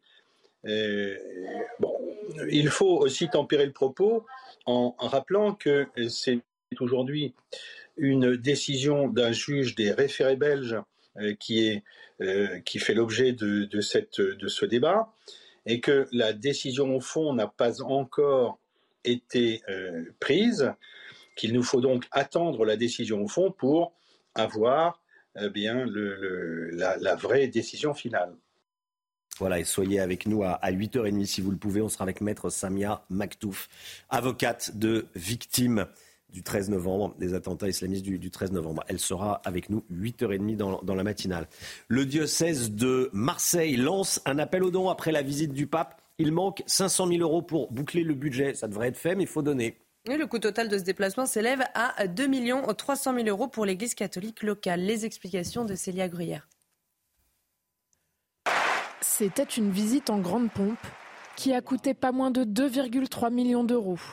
La venue du pape à Marseille s'est révélée plus chère que prévu. 500 000 euros manquent pour boucler le budget. Alors, le diocèse se tourne vers ceux qui ont pu participer à l'événement. On essaye de, toucher les personnes qui, à travers les moyens déployés, et notamment ces écrans géants, la retransmission, etc., ont pu vivre cet événement, ont été touchés. Et voilà, c'est à eux qu'on s'adresse aussi en leur disant, bah, tout ça, ça nous a coûté des sous. Et, donc voilà, bah, maintenant, on fait appel aussi en disant, aidez-nous simplement à, à boucler le budget. 1,8 million a déjà été financé par les dons de mécènes, de partenaires ainsi que la quête de la messe ou la vente de goodies. Pour les 500 000 euros manquants, l'appel aux dons commence déjà à porter ses fruits. On est très très touché parce que depuis qu'on a commencé cet appel aux dons très vite, il y a des appels qui sont arrivés. J'ai entendu l'appel, je vais faire un don. Il y a des dons en ligne qui sont arrivés, etc. Donc on voit qu'il y a, on est très confiant. En fait, on, voilà, on sait que cet événement, il a, il a vraiment rejoint les gens, il a touché les cœurs. Ça a été un beau moment pour toute la France. Et pour faire un don, il est possible de le réaliser en ligne. Il suffit de se rendre sur la page du diocèse de Marseille où un lien renvoie directement sur un formulaire. Voilà, il devrait trouver 500 000 euros facilement. D'ailleurs, le, monsieur de la communication a dit que ça avait commencé, euh, les gens, euh, les gens avaient commencé à, à donner. Si vous souhaitez donner, vous allez, vous avez vu l'adresse, hein, diocèse marseille.fr. Enfin, vous tapez, euh, vous tapez ça sur votre moteur de recherche préféré, vous allez le trouver. Allez, le sport tout de suite avec Saïd El Abadi. On va parler de la Coupe du Monde de rugby, France-Italie ce soir. Retrouvez votre programme de choix avec Autosphère, premier distributeur automobile en France. Les Bleus doivent terminer le travail pour se qualifier pour les quarts de finale, Saïda. Oui, Romain, le 15 de France doit composter son billet pour le quart. Ce soir, ce sera contre l'Italie. Les hommes de Fabien Galtier affrontent donc les Italiens à Lyon ce soir à 21h pour leur dernier match de, qualification de phase de poule. Une équipe logiquement à leur portée, évidemment, surtout au vu de l'historique entre les deux formations. 93% de victoire pour le 15 de France face aux Italiens. Seulement trois défaites dans l'histoire, vous vous rendez compte? Mmh. Donc, euh, sans oublier que l'Italie reste sur une large défaite contre les Néo-Zélandais 96-17. Alors même sans euh, Antoine Dupont qui est toujours blessé évidemment, les tricolores restent grands favoris. Et alors Saïd, quelles sont très concrètement les conditions euh, pour que les Bleus soient qualifiés en quart de finale? Alors il y a trois possibilités. En cas de succès contre les Italiens, les Bleus seront logiquement qualifiés avec ou sans bonus puisqu'ils termineront premier du groupe. En cas de match nul, les Bleus seraient à égalité de points avec les Néo-Zélandais mais resteraient toujours premiers grâce à leur victoire contre ces mêmes Néo-Zélandais lors du match inaugural. Et enfin, même en cas de défaite, alors avec un double bonus, offensif et défensif, les Bleus seraient quand même qualifiés. On les bat, on est en quart. On fait match nul, on est en quart. Il y a une petite subtilité si on est battu. Il y a une petite subtilité. Il faudrait vraiment que, que les Italiens ne gagnent pas, eux gagnent avec le gros un bonus offensif. Bon. Là, à partir de là, il euh, faudrait sortir la calculatrice. Oui, il faut faire maths sup, maths p. Là, là c'est bon. Euh, hier soir, c'est la Nouvelle-Zélande, donc les, All Blacks qui ont euh, validé leur, leur, ticket pour l'écart. Hein. Oui, pour leur dernier match de, de cette phase de poule, les Néo-Zélandais ont mis le paquet. Ils ont envoyé un gros message 73 à 0 contre les Uruguayens, 11 essais, ce qui donne au classement pour le moment avant donc ce match France-Italie les Néo-Zélandais premiers avec 15 points devant la France et l'Italie. Vous avez profité de votre programme de choix avec Autosphère, premier distributeur automobile en France. Restez bien avec nous dans un instant. Tiens, à propos de sport, tiens, cette information, je voulais qu'on en parle ce matin. Les JO 2024, on se prépare, ça va être une grande fête, mais la, facture flambe déjà. Et quelque chose me dit que ça va pas s'arrêter là. on va en parler avec Lovic Guillot. À tout de suite. Il va falloir sortir le chéquier là. Hein. Je voulais qu'on parle des rodéos urbains ce matin. La lutte contre les rodéos urbains euh, s'intensifie en région parisienne. C'est ce que révèlent les tout derniers chiffres de la préfecture de police de Paris, Chana. Hein. Le nombre de verbalisations a plus que doublé entre août et septembre dernier, en un mois donc. Malgré ces résultats encourageants, la police déplore encore des moyens insuffisants. Maxime Leguet. Des scènes de contrôle et des verbalisations de plus en plus nombreuses. La préfecture de police de Paris a communiqué sur les dernières opérations menées pour endiguer le fléau des rodéos urbains, des chiffres particulièrement élevés. En septembre, les forces de l'ordre comptent plus de 1400 verbalisations contre 638 en août, 85 interpellations au lieu de 64. Enfin, le nombre de véhicules saisis a lui aussi augmenté, passant de 13 à 18. Des chiffres en augmentation et qui s'accompagne d'un sentiment d'impuissance grandissant. C'est l'actualité euh, dans, un, dans un quotidien d'un fonctionnaire de police, ça c'est une certitude. Euh, les fonctionnaires le subissent tous les jours et euh, malheureusement sont démunis pour faire cesser ces infractions-là.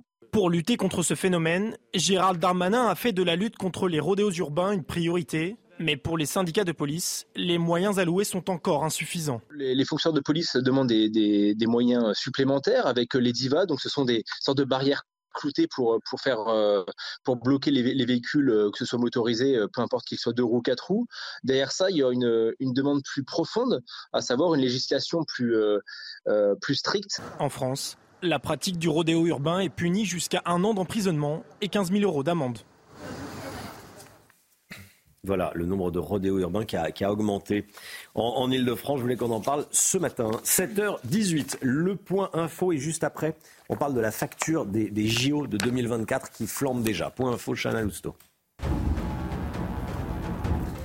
Une frappe russe a tué 51 personnes, dont un enfant, à Groza, un village de la région de Kharkiv dans le nord-est de l'Ukraine. Ça s'est passé hier. C'est l'attaque la plus meurtrière sur la région depuis le début de la guerre. Un missile a entièrement détruit un magasin et un café installés dans un même immeuble. Une soixantaine de personnes s'y trouvaient. Après un enterrement, six personnes ont été blessées. Dans le 12e arrondissement de Paris, les professeurs d'un lycée ont fait valoir leur droit de retrait. Une élève s'est faite piquer par une punaise de lit mercredi soir. Résultat, aucun des 80 professeurs n'a fait cours hier matin et les élèves sont restés chez eux. Une assemblée générale se tiendra ce matin euh, devant le lycée. Pour le moment, il n'y a aucune certitude sur la tenue des cours aujourd'hui. La Cour de révision saisit 73 ans après les condamnations de Raymond Miss et Gabriel Thienot. Les deux hommes aujourd'hui décédés avaient été reconnus coupables du meurtre d'un garde-chasse dans les années 50, incarcérés à la prison de Châteauroux en janvier 47, puis graciés en 54 par le président René Coty. Ils ont toujours clamé leur innocence. Selon eux, leurs aveux signés avaient été obtenus sous la torture. Avec Discount Plomberie, expert en matériel de plomberie sur Internet. Discount Plomberie, la différence, c'est que c'est pas le même prix. Votre programme avec Clésia, assureur d'intérêt général. Les JO de Paris 2024, c'est dans 294 jours exactement. Hier, le ministère de l'économie a fait un point sur le budget des Jeux. Et mauvaise surprise, budget déjà en hausse par rapport à ce qui avait été annoncé, le Guillaume. Hein. Oui, et puis c'est une paille. Hein. Juste 2 milliards d'euros de dépassement. En 2017, quand le Paris a présenté sa candidature, le budget était de 6,8 milliards d'euros. Il est désormais de 8,8 milliards. C'est 30% de plus que ce qui était prévu et annoncé. Et ce, alors que rien n'est prêt, qu'il reste donc de multiples occasions de dépassement de budget dans les multiples chantiers en cours. Il faut savoir qu'il y a en réalité deux budgets hein, pour les JO. D'un côté, le premier, un peu plus de 4 milliards d'euros, est géré par le comité d'organisation des Jeux. Lui, il est financé à 96% par les revenus des jeux, la billetterie et le sponsoring notamment. Et puis l'autre moitié, eh bien, c'est pour la société de livraison des ouvrages olympiques, la Solidéo, qui finance, elle, 68 infrastructures, les sites de compétition et d'entraînement et le village olympique pour l'essentiel. Et c'est là que ça augmente. Alors, comment ça s'explique cette hausse des dépenses? Bon, d'abord parce que c'est un grand classique hein, de sous-estimer le budget au moment de la candidature pour obtenir euh, les jeux. Et puis ensuite, parce que dans, dans, certains sites, on a finalement voulu profiter des travaux pour en faire un peu plus. Là, ça peut se comprendre. Par exemple, dans le centre aquatique construit à Saint-Denis, juste en face du Stade de France, on avait besoin de deux bassins pour les compétitions. On va finalement en construire un troisième parce que ça répond tout simplement à un besoin de la population qui va bénéficier de cet équipement après les Jeux. Et puis il y a aussi surtout hein, des postes de dépenses qui sont en hausse, notamment du fait de l'inflation. On peut parler de la restauration, du nettoyage, du transport ou encore de la sécurité. Alors, est-ce qu'il faut craindre que la facture s'alourdisse encore? Alors, Bercy et les organisateurs se veulent rassurants. Par exemple, ils disent qu'il n'y a eu que 300 demandes de rallonge budgétaire pour les chantiers, contre 8000 lors des JO de Londres, qui avaient, eux, coûté 11 milliards d'euros, contre un peu moins de 5 milliards d'euros euh, prévus. Mais selon un économiste du sport interrogé euh, par nos confrères de West France hier, pour les Jeux de Paris, on devrait terminer avec un dépassement de budget de 3 milliards d'euros au moins pour atteindre un coût de pratiquement 10 milliards. 3 milliards qui devront sortir de la poche de l'État qui, en contrepartie, mise tout de même sur 10 milliards d'euros de, de retombées avec 16 millions de visiteurs attendus. Sauf que pour l'instant, les dépenses, elles sont sûres, alors que les recettes, ben, on verra dans 294 jours. C'était votre programme avec Clésia, assureur d'intérêt général. C'était votre programme avec Discount Plomberie, fournisseur des professionnels de la plomberie et du chauffage sur Internet. Discount Plomberie, la différence, c'est que c'est pas le même prix.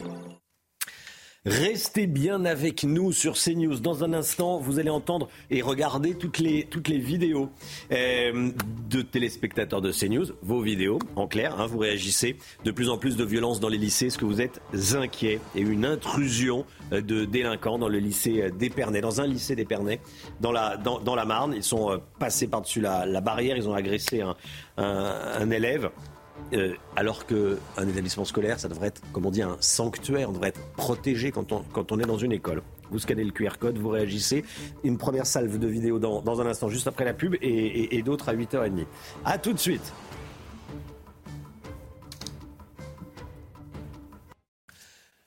CNews, il est 7h26. Vous avez la parole dans la matinale de CNews. Comme tous les matins, je vous pose une question. Ce matin, une question au sujet de ce qui s'est passé dans un lycée d'Épernay. Vous avez vu les, images et on va vous les, remontrer, évidemment. Euh, une, intrusion de délinquants dans un établissement scolaire. Regardez, euh, regardez ça. De plus en plus de violence dans les lycées. Est-ce que vous êtes inquiet Vous scannez le QR code, vous enregistrez une vidéo. C'est extrêmement simple et je précise que c'est gratuit. On regarde vos réponses et vos vidéos. Pour que les lycées redeviennent un sanctuaire, il va falloir remettre de l'autorité, 100% d'autorité non négociable, un changement de logiciel XXL. Dans mon lycée, nous avons déjà eu des intrusions, des déclenchements nombreux intempestifs d'alarmes incendie, ainsi que des pétards dans les couloirs. Nous demandons l'installation de caméras depuis des années et qui s'y oppose, la liste des professeurs syndiqués ainsi que des parents FCPE au conseil d'administration. Je suis très inquiète de l'insécurité qu'il y a en ce moment dans les lycées le racket, la violence. Il faut absolument euh, que les choses changent. Nous, à notre époque, dans les années 80, ça, ça n'existait pas, tout ça. Il y avait des petits, des petits problèmes, mais pas, pas ça. Là, il faut absolument que, que le gouvernement y fasse quelque chose, euh, redonner du pouvoir à la police. Je suis très inquiet de la violence qui se passe dans les lycées. J'espère que notre gouvernement va vraiment se réveiller parce que ça commence à bien durer. C'est une attaque euh, frontale faite envers la République. Et pour ça, il faut juste tout simplement euh, euh, arrêter de verser des indemnités et des allocations familiales aux jeunes délinquants qui, euh, commettent ce genre de, de délit, tout simplement pour, pour arrêter, pour stopper ce phénomène la fin des aides sociales aux familles de délinquants. C'est ce que propose euh, le dernier euh, téléspectateur. J'ai oublié son, prénom, je ne l'ai pas lu, mais en fait, ça revient à chaque fois. Les Français comprennent pas qu'on verse des aides sociales à des, à des familles de, délinquants. Et ça va revenir assez rapidement à l'Assemblée nationale, puisque c'est une proposition de loi du RN qui va être débattue dans les semaines à venir euh, à l'Assemblée. Je poserai la question tiens, à, à, Aurore Berger, ministre des Solidarités et des Familles. Elle est l'invitée de la, de la grande interview 8h10. Soyez là si vous le pouvez, bien sûr. La météo tout de suite. Problème de pare-brise Pas de stress. Partez tranquille avec la météo et Point S-Glace. Réparation et remplacement de pare-brise. La météo avec vous, Carole Zanin. Les températures relevées ce vendredi matin. Dites-nous tout. Bonjour Romain, bonjour à toutes et à tous. Je vous dis tout, des températures très contrastées ce matin. Regardez à Biscarros, 16,2. À Calvi, en Haute-Corse, 16,2. Également, à contrario, nous avons que 5,1 degrés dans l'Oise ou encore dans la Creuse, 2,1 degrés. Euh, sous ces températures, nous allons avoir du beau temps, du grand soleil, quelques brouillards matinaux ici long des côtes de la Manche, à l'est du territoire, encore ici au pied des Pyrénées. Quelques rafales de vent souffleront euh, sur le Nord-Pas-de-Calais. Dans le courant de l'après-midi, eh bien, vous pourrez profiter de belles plages ensoleillées, un ciel bleu azur, quelques voiles de cirrus tout à fait inoffensifs à l'est du territoire ou encore ici euh, sur la pointe bretonne. Au niveau de vos températures ce matin, eh bien, chez vous à Paris, 10 degrés, 3 euh, degrés pour le massif central, 17 degrés déjà à Nice. Et puis la masse d'air va se réchauffer au fur et à mesure des heures.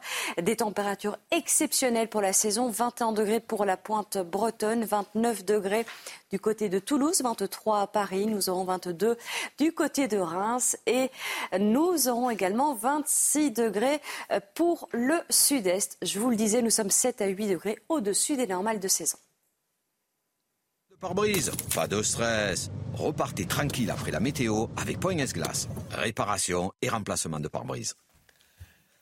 C'est News, il est 7h30. Merci d'être avec nous. Vous regardez la matinale, bien sûr, à la une ce matin. Au Jardin des Halles, dans le 18e arrondissement de Paris, les migrants sont de plus en plus nombreux. Les habitants du quartier sont inquiets. C'est une conséquence de la crise migratoire à Lampedusa, selon certains élus parisiens.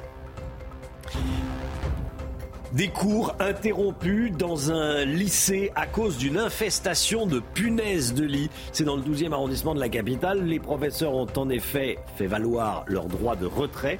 Mathilde Ibanez avec nous dans un instant. Et puis jusqu'à maintenant, la taille des bagages à main dans les avions pouvait varier selon les compagnies aériennes. Il y a du nouveau, on vous dit tout. Dans le nord de Paris, l'arrivée de nouveaux migrants inquiète les riverains. Ces derniers jours, les habitants euh, constatent une augmentation du nombre de migrants, notamment au Jardin dans le 18e arrondissement euh, de Paris. Donc, ils ne se sentent plus en sécurité. Selon certains élus parisiens, cette situation est en partie liée à la crise migratoire de Lampedusa. Reportage de Fabrice Elsner avec le récit de Michael Dos Santos et de Marine Sabourin.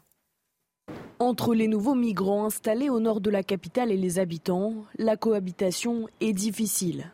Se battre, il fait des problèmes. Très souvent, comme je sors ou j'entre, il me fait peur. J'imagine par exemple une dame, une, petite fille qui rentre de, je sais pas, de son sport ou, ou je sais pas, ça doit pas être un sentiment. En tout cas, on, ne se sent pas en sécurité. Euh, c'est tout à fait normal. Un constat partagé par Pierre Licia, conseiller régional d'Île-de-France. On constate effectivement depuis l'arrivée massive de migrants euh, à Lampedusa qu'il y a effectivement euh, aujourd'hui des arrivées à Paris.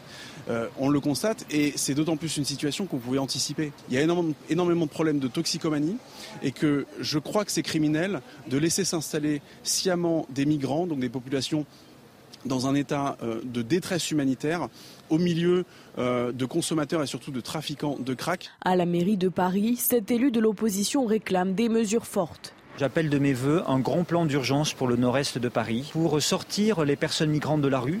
C'est la dignité qu'on leur doit et ainsi régler le problème des riverains qui en première ligne subissent des nuisances et des désagréments. Pour cet élu, la solution passe également par l'Europe. En ce moment, les 27 pays membres échangent sur une réforme de la politique migratoire.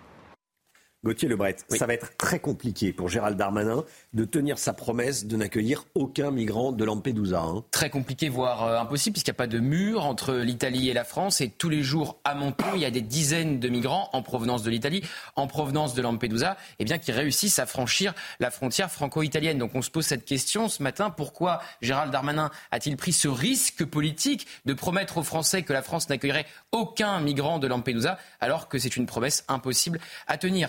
D'autant plus que ça va être de plus en plus compliqué, car il y a une décision qui vient de tomber de la Cour de justice européenne qui limite la capacité de refoulement euh, de la France euh, des migrants. Je rappelle que quand la France expulse un migrant en provenance de l'Italie, elle le renvoie dans le pays de Giorgia Meloni. Elle ne le renvoie pas dans son pays d'origine. Alors certes, Gérald Darmanin a promis une aide à l'Italie pour aider à renvoyer les migrants dans euh, leur pays d'origine. Mais voilà, c'est comme ça que ça se passe. Et puis alors je voulais vous dire aussi, parce qu'il y a quelque chose qui va se passer dans les Alpes-Maritimes, ça concerne évidemment Menton lundi, c'est l'arrivée d'un tout nouveau préfet, Hugues Moutou, le préfet actuellement de l'héros assez médiatique, qui n'a pas peur des polémiques et qui avait déclaré euh, pendant les émeutes que le meilleur remède pour les émeutiers, c'était deux claques et au lit. Il prend donc ses fonctions lundi et la première mission fixée par Gérald Darmanin, c'est de lutter justement contre l'immigration irrégulière. Merci beaucoup Gauthier Lebret. Euh, comme tous les matins, vous avez la parole dans la matinale de CNews. On vient de voir les petites vidéos. Euh, je lance à nouveau l'appel. Vous flashez le QR code avec votre smartphone et vous enregistrez une petite vidéo. Regardez ce qui s'est passé dans un lycée d'Épernay intrusion euh, de, délinquants qui sont passés au-dessus de la, barrière. Voilà comment ça s'est passé mercredi. Il y a eu des interpellations. Hein. Il y a eu des interpellations. Mais bon, qu'est-ce qu'ils vont devenir ces, individus placés en, garde à vue? Est-ce qu'ils sont véritablement sanctionnés? Est-ce que vous êtes inquiet parce que vous voyez Vous flashez le QR code, c'est gratuit. Et vous passez à l'antenne? Les punaises de lit arrivent dans les établissements euh, scolaires, dans des établissements scolaires. Attention, pas de psychose, bien sûr. Mais dans le 12e arrondissement de la capitale, les professeurs d'un lycée ont fait valoir leur droit de retrait. Une élève s'est fait piquer par une punaise de lit cette semaine. Résultat, aucun des 80 professeurs n'a donné cours hier matin et les élèves sont restés chez eux.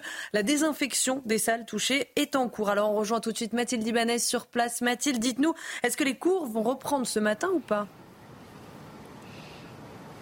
Eh bien écoutez, Chana, normalement, les cours devraient reprendre ce matin. À 8 heures, en tout cas, les professeurs viendront ici devant euh, ce lycée du 12e arrondissement de Paris pour tenir une nouvelle assemblée générale. Car depuis hier, les 1200 élèves et les 120 enseignants ont été pour la grande majorité absents. Le lycée est resté partiellement euh, fermé. En cause, la découverte de punaises de lit dans l'enceinte euh, de l'établissement. Signalement fait par une, une étudiante qui s'est fait piquer par par une punaise de lit dans le centre de documentation d'information de l'établissement mercredi soir. Suite à ce signalement, eh bien, le proviseur a directement prévenu le rectorat et hier matin, un chien a été mené de détecter des punaises de lit et un traitement aurait même commencé dans l'après-midi. Alors aujourd'hui, je vous le disais, les cours devraient normalement reprendre. Les parties contaminées, elles resteront fermées, mais les professeurs ont fait valoir leur droit de retrait, mais selon l'administration, il n'y aurait aucun risque majeur à ce stade. Les personnes, en tout cas, qui ne viendraient pas aujourd'hui en cours devront justifier leur absence. Merci beaucoup, Mathilde Libanez. Les bagages à main acceptés dans les cabines des avions feront bientôt tous la même taille, peu importe la compagnie aérienne. Les eurodéputés ont voté pour cette harmonisation mercredi dernier. Ça va changer la vie de ceux qui, euh, qui voyagent en, avion et qui utilisent souvent les compagnies low cost. Oui, ça fait suite hein à une pétition lancée par un citoyen allemand qui dénonce les coûts supplémentaires imposés par certaines compagnies, notamment low cost, vous l'avez mmh. dit euh, Romain. Pour information, les bagages, qu'ils soient en soute ou en cabine, ont rapporté près de 20 milliards d'euros de recettes aux compagnies en 2021. Audrey Berthaud et Marine Sabourin. D'une compagnie à l'autre, l'addition peut parfois être salée. Les eurodéputés ont voté ce mercredi en faveur de l'harmonisation des règles sur la taille des bagages cabines. Les différences de dimension sont parfois importantes selon la compagnie et le voyageur est souvent perdant. Un bagage cabine euh, devrait répondre à des dimensions euh, harmonisées, uniformes et être toujours accepté comme un bagage cabine, qu'on soit sûr euh, de bien correspondre aux règles. Quand elles dépendent d'une compagnie à l'autre, 3 cm par-ci, 3 cm par-là, évidemment pour le voyageur c'est intenable. Autre complication, le prix du bagage cabine selon les compagnies. S'il n'est pas facturé directement, le surcoût peut être très cher. Comptez 25 euros chez Ryanair, 45 euros pour Transavia et jusqu'à 58 euros de surcoût pour EasyJet. Un tarif qui dépasse parfois le prix de base du billet. les frais de bagage cabine peuvent être bien plus élevés euh, que les frais du billet en lui-même pour les compagnies low cost. Et euh, c'est parfois pas assez clair pour les voyageurs et ils se retrouvent avec une très mauvaise surprise euh, une fois arrivés à l'aéroport. Les eurodéputés veulent aussi s'attaquer aux frais liés à l'attribution des sièges. Restez bien avec nous sur CNews dans un instant. On sera avec Agnès Verdier-Molinier qui vient de nous rejoindre. Bonjour Agnès. Bonjour. La directrice de l'IFRAP. Non au siphonnage des retraites et du chômage. C'est ce dont vous allez nous parler ce matin. Voilà, le gouvernement qui veut euh, siphonner les retraites du privé. Bon, notamment, on va en parler avec vous. Décrypté par Agnès Verdier-Molinier. Restez bien avec nous. C'est juste après la petite pause pub. À tout de suite.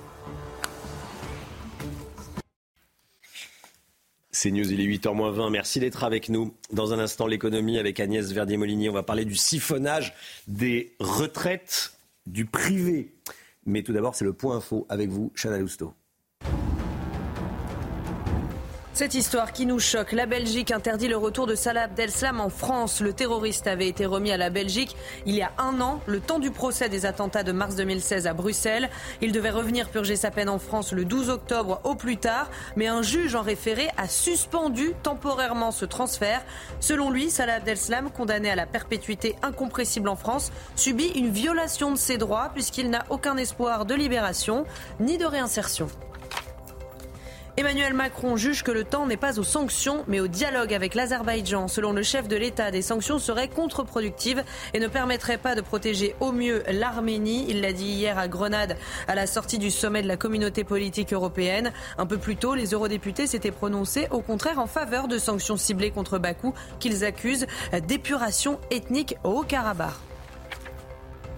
Et puis les obsèques de Jean-Pierre Elkabbach seront célébrées euh, cet après-midi. Et ce matin, on apprend que le bâtiment principal du siège de France Télévisions sera rebaptisé Maison Jean-Pierre Elkabbach. Un hommage sera rendu lundi à 10h en présence d'Emmanuel Macron et de Delphine Ernotte, la présidente du groupe.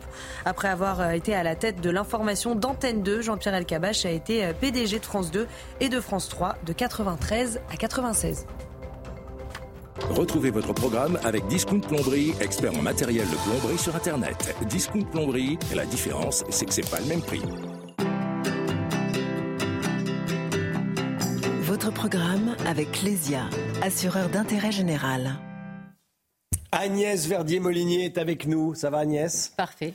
Directrice de l'IFRAP, vous venez ce matin pousser un petit coup de gueule Peut-être, on va voir peut-être même un gros coup de gueule contre les nouvelles idées de siphonnage des comptes de l'assurance retraite complémentaire du privé et de l'UNEDIC par le gouvernement. Le gouvernement qui veut siphonner les comptes des, retraites privées. Qu'est-ce qui se passe? On dirait que le gouvernement cherche de l'argent facile tous azimuts, Agnès. Et oui, euh, Romain, on a vraiment l'impression euh, que Bercy réduit à faire les poches hein, euh, du, des régimes du privé mm. pour financer les promesses intenables du gouvernement. Alors le raisonnement, il est un peu pervers. Hein. C'est en gros, on a fait voter des réformes, le report de l'âge de la retraite à 64 ans, la réforme de l'assurance chômage.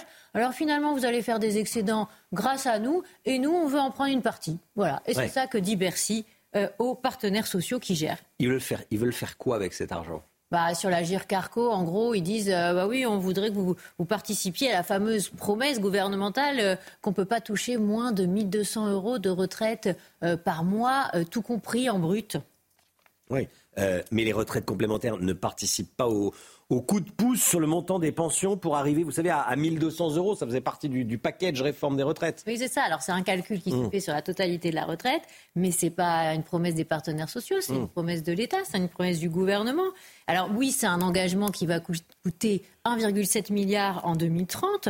Mais bon, euh, les partenaires sociaux en sont pas responsables. Et d'ailleurs, si on refait le film, qu'est-ce qui s'était passé avant mmh. Euh, cette réforme des retraites, eh ben, les partenaires sociaux, eux, ils avaient voté un bonus-malus, on s'en souvient, qui incitait à partir après 62 ans. Et à ce moment-là, ils n'avaient pas demandé à l'État de les aider à, financer, ils s'étaient débrouillés. Alors, ce qui est très intéressant, c'est qu'on a l'impression que ça donne euh, l'impression que ça donne, c'est que euh, l'État a fait trop de cadeaux pour faire passer la pilule de la retraite à 64 ans qu'il n'arrive pas à les financer, ces cadeaux. Bah, c'est exactement ça. Et alors, ce qui est incroyable, mm. Romain, c'est que les excédents liés au report de l'âge pour l'Agir Carco, ils sont estimés autour de 2 milliards, mais en 2030, pas du tout tout de suite. Et pour autant, le gouvernement, il dit Ah ben moi, je prendrais bien entre 1 et 3 milliards dès 2024.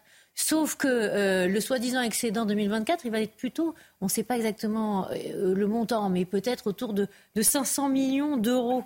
Alors on comprend pour une fois, à la fois les syndicats, ils sont tous alignés, hein, les syndicats du patronat et les syndicats de salariés qui hurlent en disant mais attendez, on n'est pas la tirelire euh, du gouvernement. Et d'ailleurs, si on remonte encore plus loin dans les années 80, François Mitterrand, quand il a changé l'âge de départ de la retraite de 65 ans à 60 ans, bah, qu'est-ce qu'il a fait? Il a obligé les partenaires sociaux à accepter ce nouvel âge de départ à la retraite.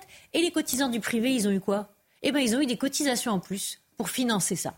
Et pour l'UNEDIC Alors, pour l'UNEDIC, c'est assez hallucinant aussi. Parce que finalement, l'UNEDIC, on l'a chargé à fond avec le coût du chômage partiel pas la totalité, mais une grosse partie. Ça a fait quoi? Ça a fait bondir la dette de l'UNEDIC, qui est au-delà de 50 milliards aujourd'hui. Et là, euh, le gouvernement dit carrément, bah, moi, euh, je voudrais bien fonctionner d'ici 2026 12 milliards d'euros. Alors c'est encore pire.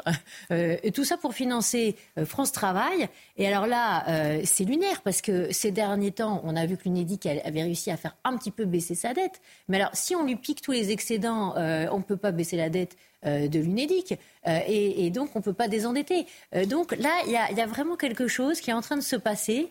Et on peut se poser la question, si on commence à accepter ça, mais jusqu'où ça va aller? Hmm. Merci, merci Agnès.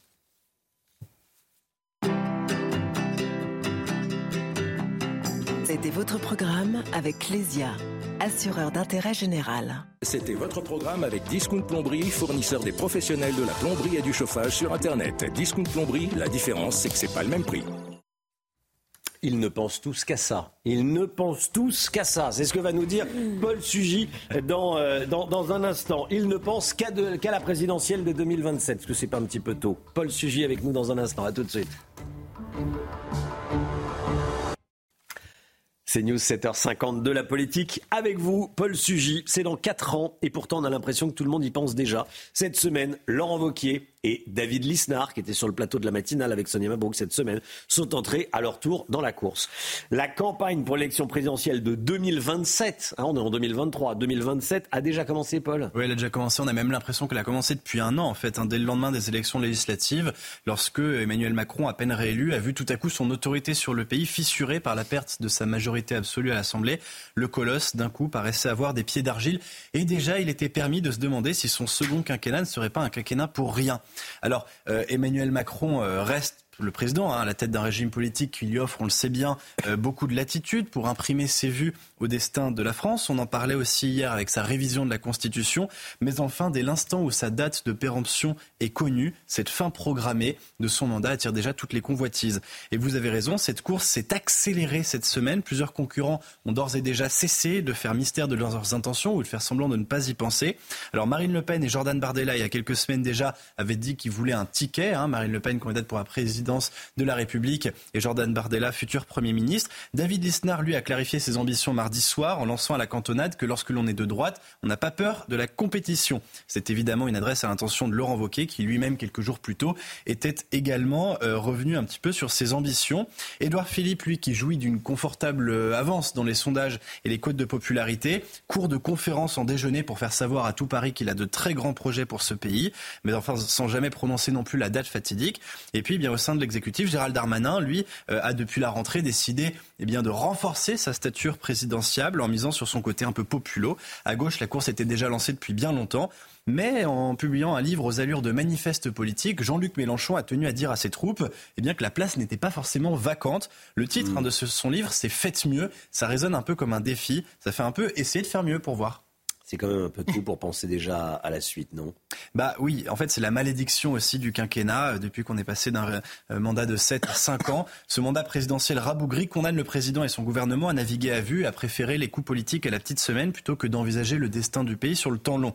Dans ce schéma, par exemple, les élections européennes, qui sont les prochaines élections qui arrivent dans 6 mois, les élections européennes, eh bien, euh, ne sont finalement qu'une étape de parcours dont tout le monde semble se moquer un peu et que l'on semble avoir enjambé avant même qu'elles aient eu lieu. De là découle sans doute une fatigue démocratique dont il faut prendre, je crois, la mesure. Euh, les Français votent peut-être trop, mais quand ils votent, ils ont parfois le sentiment qu'ils votent pour des prunes. Euh, ce qui est sûr, c'est que donc les élections européennes, dans l'esprit de beaucoup de partis, beaucoup de euh, futurs candidats putatifs, eh ne font gagner de points à personne. Il faut simplement éviter d'en perdre au plus possible. Cette course vers 2027, elle a un- une incidence sur la vie politique du pays? Bah, euh, normalement, le second mandat présidentiel, c'est un mandat plus libre puisqu'on n'a pas l'échéance électorale à venir et qu'on n'a pas besoin de se faire réélire. Simplement, Emmanuel Macron le sait. Si euh, il est, euh, si c'est Marine Le Pen qui lui succède, c'est un échec euh, personnel euh, et historique, donc il doit tout faire pour l'éviter. Ce qui lui fait que finalement, la vie politique semble quand même très corsetée. Alors en plus de ça, ce qui se passe, c'est que euh, autant en 2022, on a fait la course sur les extrêmes puisque Emmanuel Macron était le candidat du bloc central et donc il fallait le dépasser par la droite ou par la gauche. C'est maintenant l'inverse qui se produit. On a l'impression que le jeu, la course se refait au centre. On le voit avec la façon dont Gérald Darmanin essaie de jouer l'équilibre sur l'immigration, etc. Et puis, euh, on peut se demander effectivement si cette course très anticipée n'empêche pas de gouverner correctement le pays. Maintenant, David Lisnard a tout de même raison. Euh, il n'est pas quand même exclu que euh, la compétition, la course maintenant à 2027 ait des effets bénéfiques. Elle peut contraindre l'exécutif à avoir des résultats et elle peut, pourquoi pas, contraindre la droite à avoir des idées. Et il faut pour cela que cette compétition s'inscrive dans un jeu plus long qui est le destin du pays. Paul Sugy avec nous. Merci, merci Paul. Euh, le projet du président de la République, c'est d'éviter que Marine Le Pen s'installe à sa place. Ça serait de toute façon la pire chose qui puisse lui arriver. Si Marine Le Pen remporte l'élection présidentielle en 2027, les deux quinquennats d'Emmanuel Macron seront un échec absolu. Il sera le président qui aura permis l'arrivée de l'extrême droite au pouvoir. Mais ça ne peut pas être un projet, euh, Gauthier. Euh, Il y a une autre manière de le voir. Mhm. Euh, il pourra dire euh, j'ai été le dernier à faire rempart à Marine Le Pen puisque je l'ai battu deux fois, alors que celui qui m'a succédé à la candidature macroniste a été incapable de le faire au second tour. C'est une autre manière de le voir. On l'entend aussi dans l'entourage du président de la République. C'est vrai. Euh, oui, mais enfin, j'ai peine à croire malgré tout qu'on lui fasse pas payer sur le temps long de l'histoire d'avoir été le président qui, malgré tout, a rendu possible euh, l'arrivée de l'extrême droite. C'est-à-dire qu'en fait, tous les sujets sur lesquels il s'est engagé euh, n'auront pas été réglés d'ici la fin de son quinquennat. Paul Sugy avec nous. Bon, on va pas. euh, euh, Non, enfin, euh, le débat est ouvert en tout cas. Oui, non, mais il y a toujours plusieurs manières d'aborder les Voilà. faits, mais c'est sûr que ça lui en sera fait euh, grief. Dans un instant, la musique. 8h10, la grande interview. La grande interview ce matin. Aurore Berger, ministre des Solidarités et des Familles, sera avec nous dans la matinale sur euh, CNews et sur, euh, et sur Europe 1. La musique tout de suite. Vivez un moment d'émotion devant votre programme avec XXL Maison, mobilier design et décoration. Votre programme avec Médicis, spécialiste de la retraite des indépendants et entrepreneurs. Et ce matin, on écoute Crois-moi, le tout nouveau single de Gaëtan Roussel, interprété en duo avec la chanteuse Adeline Lovo. Cette chanson évoque les thèmes de la confiance, de la complicité et de connexion profonde. Un bel aperçu ce qui nous réserve euh, le nouvel album du chanteur de Louise Attaque, prévu pour le 24 novembre prochain. On écoute. Voir la lumière qui change, l'horizon qui se mélange, les océans qui s'échangent, vivre sur de rien, mon Je m'arrange, je dérange, je mélange. Crois-moi,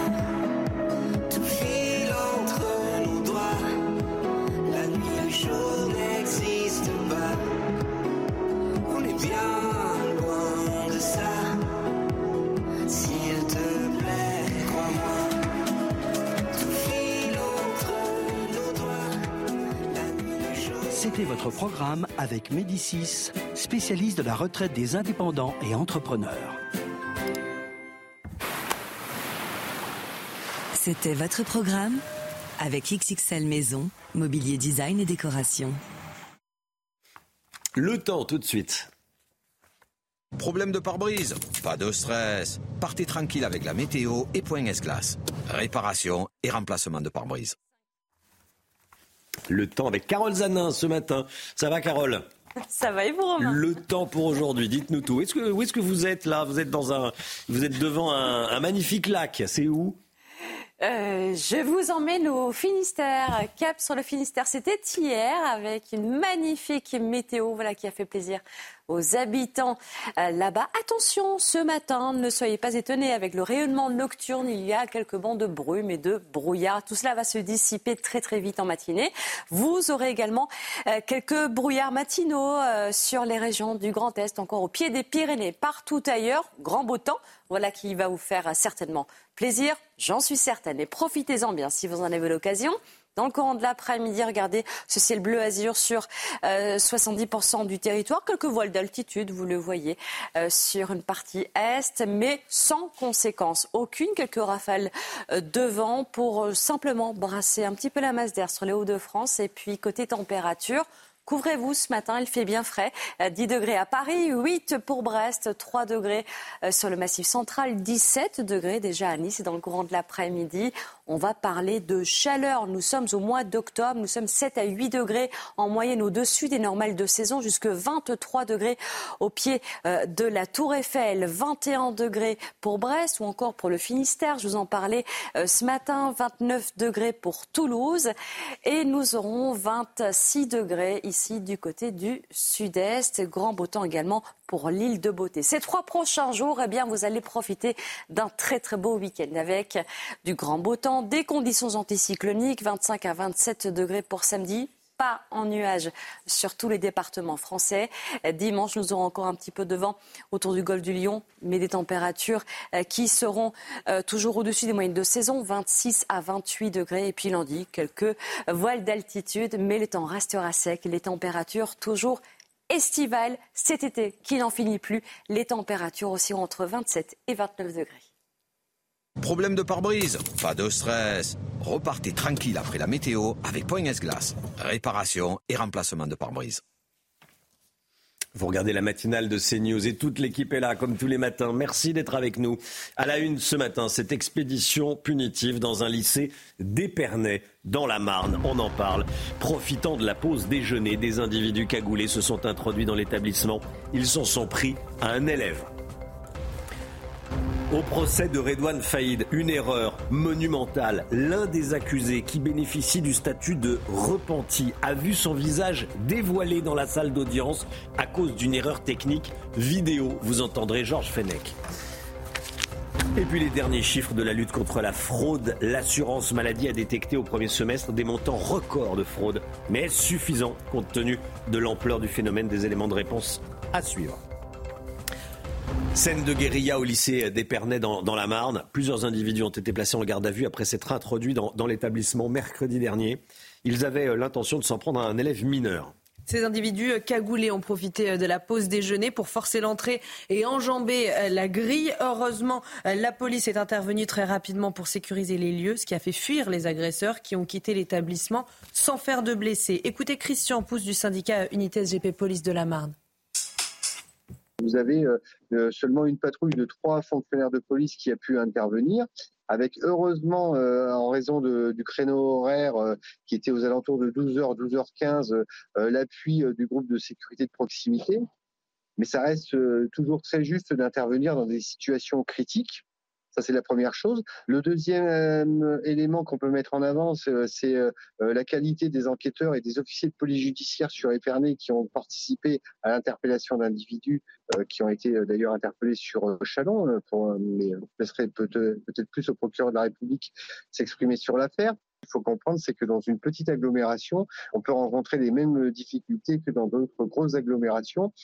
Et pour parler plus particulièrement d'Épernay, on peut considérer qu'il y a un manque criant d'effectifs dans cette circonscription. Voilà, je vous pose la question. Hein. Comme tous les matins, il y a une question dans la, matinale. Vous flashez le, QR code qui va apparaître à l'écran.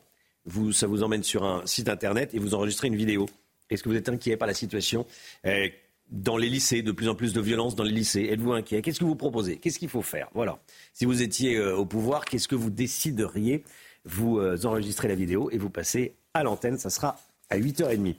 Au procès de Redouane Faïd pour son évasion, le visage d'un accusé comparaissant caché a été montré sur les écrans destinés au public. Montré par erreur, bien sûr. Normalement par erreur, espérons-le. En tout cas, c'est a priori par erreur. Un acte très grave puisque cet homme avait changé d'identité après avoir donné aux autorités le nom d'une figure du grand banditisme, Jacques Mariani. Chana. Il est actuellement jugé pour avoir joué les intermédiaires en fait entre euh, Redouane Faïd et Jacques Mariani dans le cadre d'un supposé projet d'évasion alors que le braqueur était incarcéré à la prison euh, d'arrêt, à la maison d'arrêt euh, de Fresnes. Georges Fenech était avec nous en direct ce matin. Il nous a expliqué comment l'accusé sera protégé maintenant que son visage est connu. Regardez. Ça ne sera plus malheureusement euh, le même type de protection puisque son visage est connu. Il a même circulé, euh, semble-t-il, sur les, réseaux sociaux. Donc euh, son, identité, elle est aujourd'hui connue. il ne s'agit plus même pour lui de prendre une identité d'emprunt puisqu'on sait qui il est, malheureusement pour lui. Donc aujourd'hui, ça va se traduire par une protection sans doute rapprochée est extrêmement serré hein, pour éviter que cette personne puisse faire l'objet d'un règlement de compte. Hein. On y pense tous, bien, entendu. Hein. Donc c'est une situation particulièrement euh, complexe euh, pour l'intéressé et pour ceux qui seront chargés de cette protection la lutte contre les fraudes à l'assurance maladie. Plus de 146 millions détectés, 146 euh, millions de, fraudes détectées et stoppées au premier trimestre de cette année. 30% de plus en un an, faut s'en réjouir ou pas, le Guillaume? Oui, c'est plutôt une bonne chose que la sécurité sociale mette plus de moyens pour détecter euh, la fraude. On devrait finir l'année avec 380 millions de fraudes détectées et l'année prochaine, ça devrait même être 500 millions de fraudes détectées. Alors c'est de mieux en mieux, la, lutte contre la fraude est de plus en plus efficace, mais euh, toutefois ça reste insuffisant euh, par rapport au, montant euh, fraudé. Hein. On parle euh, d'une fraude de 3,5 milliards d'euros par an sur une dizaine de, milliards au total pour la fraude sociale, 3,5 milliards d'euros rien que pour la sécurité sociale. Et ça pourrait être beaucoup plus, 4 à 5 fois plus selon les estimations de Charles Prats, ancien magistrat spécialisé dans la lutte contre la fraude. Merci Lomic. Dans un instant, la grande interview avec Aurore Berger, CNews Europe 1. C'est News, il est 8h12. Bienvenue à tous. Merci d'être avec nous. La grande interview avec ce matin comme invité Aurore Berger, ministre des Solidarités et des Familles. La grande interview à la fois sur CNews et sur Europe 1. C'est parti. La grande interview d'Aurore Berger. Bonjour Aurore Berger. Bonjour. Merci d'être avec nous à la fois sur CNews et sur Europe 1. Ministre des Solidarités, ministre des Familles. Beaucoup de sujets à aborder euh, avec vous, euh, évidemment. Les aidants, grand plan euh, pour aider les, aidants, ceux qui aident un parent malade. On va en parler. beaucoup beaucoup d'actualités. Mais je voudrais commencer par un sujet que je trouve particulièrement inquiétant. il n'y a jamais eu aussi peu de naissances en France depuis la fin de la Seconde Guerre mondiale, avec une chute de près de 7% au premier semestre par rapport à la même période de l'année dernière. L'année dernière, déjà, les naissances étaient inférieures à 20% par rapport au pic de l'après-guerre. Est-ce qu'il faut que les Français se remettent à faire des enfants? Et si oui, comment est-ce que vous comptez vous y prendre pour les y inciter?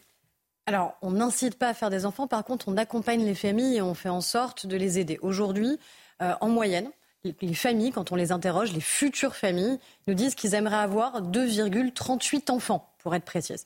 Donc ça veut dire qu'en fait, entre le désir d'enfant et le nombre d'enfants qu'on arrive à, accueillir dans nos familles, ben, il y a un écart.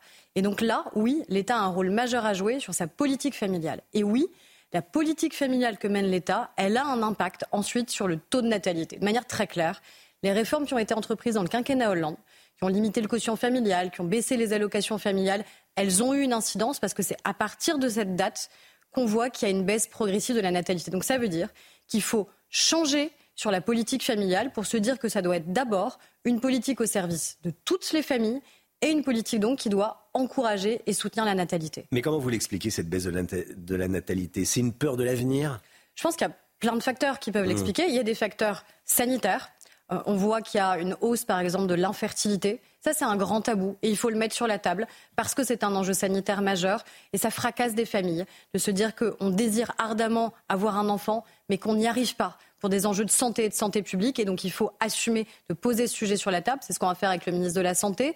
Et puis, parce que les parents se sentent peut-être pas aussi assez soutenus, assez accompagnés. C'est pour ça que j'ai mis sur la table le fait de réformer le congé parental, celui qui vient après le congé maternité-paternité. Parce que si vous savez que vous allez avoir plus de temps auprès de votre jeune enfant, eh bien, ce n'est pas la même chose aussi sur la manière avec laquelle vous concevez hmm. votre parentalité, par exemple. Certains craignent que l'immigration vienne remplacer la natalité. Qu'est-ce que vous leur dites Moi, je ne veux pas rentrer dans ces débats-là. Moi, ce que je veux, parce qu'en vérité, il faut d'abord qu'on ait un débat positif sur est-ce que les Français qui souhaitent avoir des enfants, qui souhaitent euh, passer au premier enfant, qui souhaitent en accueillir d'autres, est-ce qu'ils ont les moyens aujourd'hui de pouvoir réaliser ce qui est un des désirs les plus intimes et les plus puissants qu'on puisse avoir.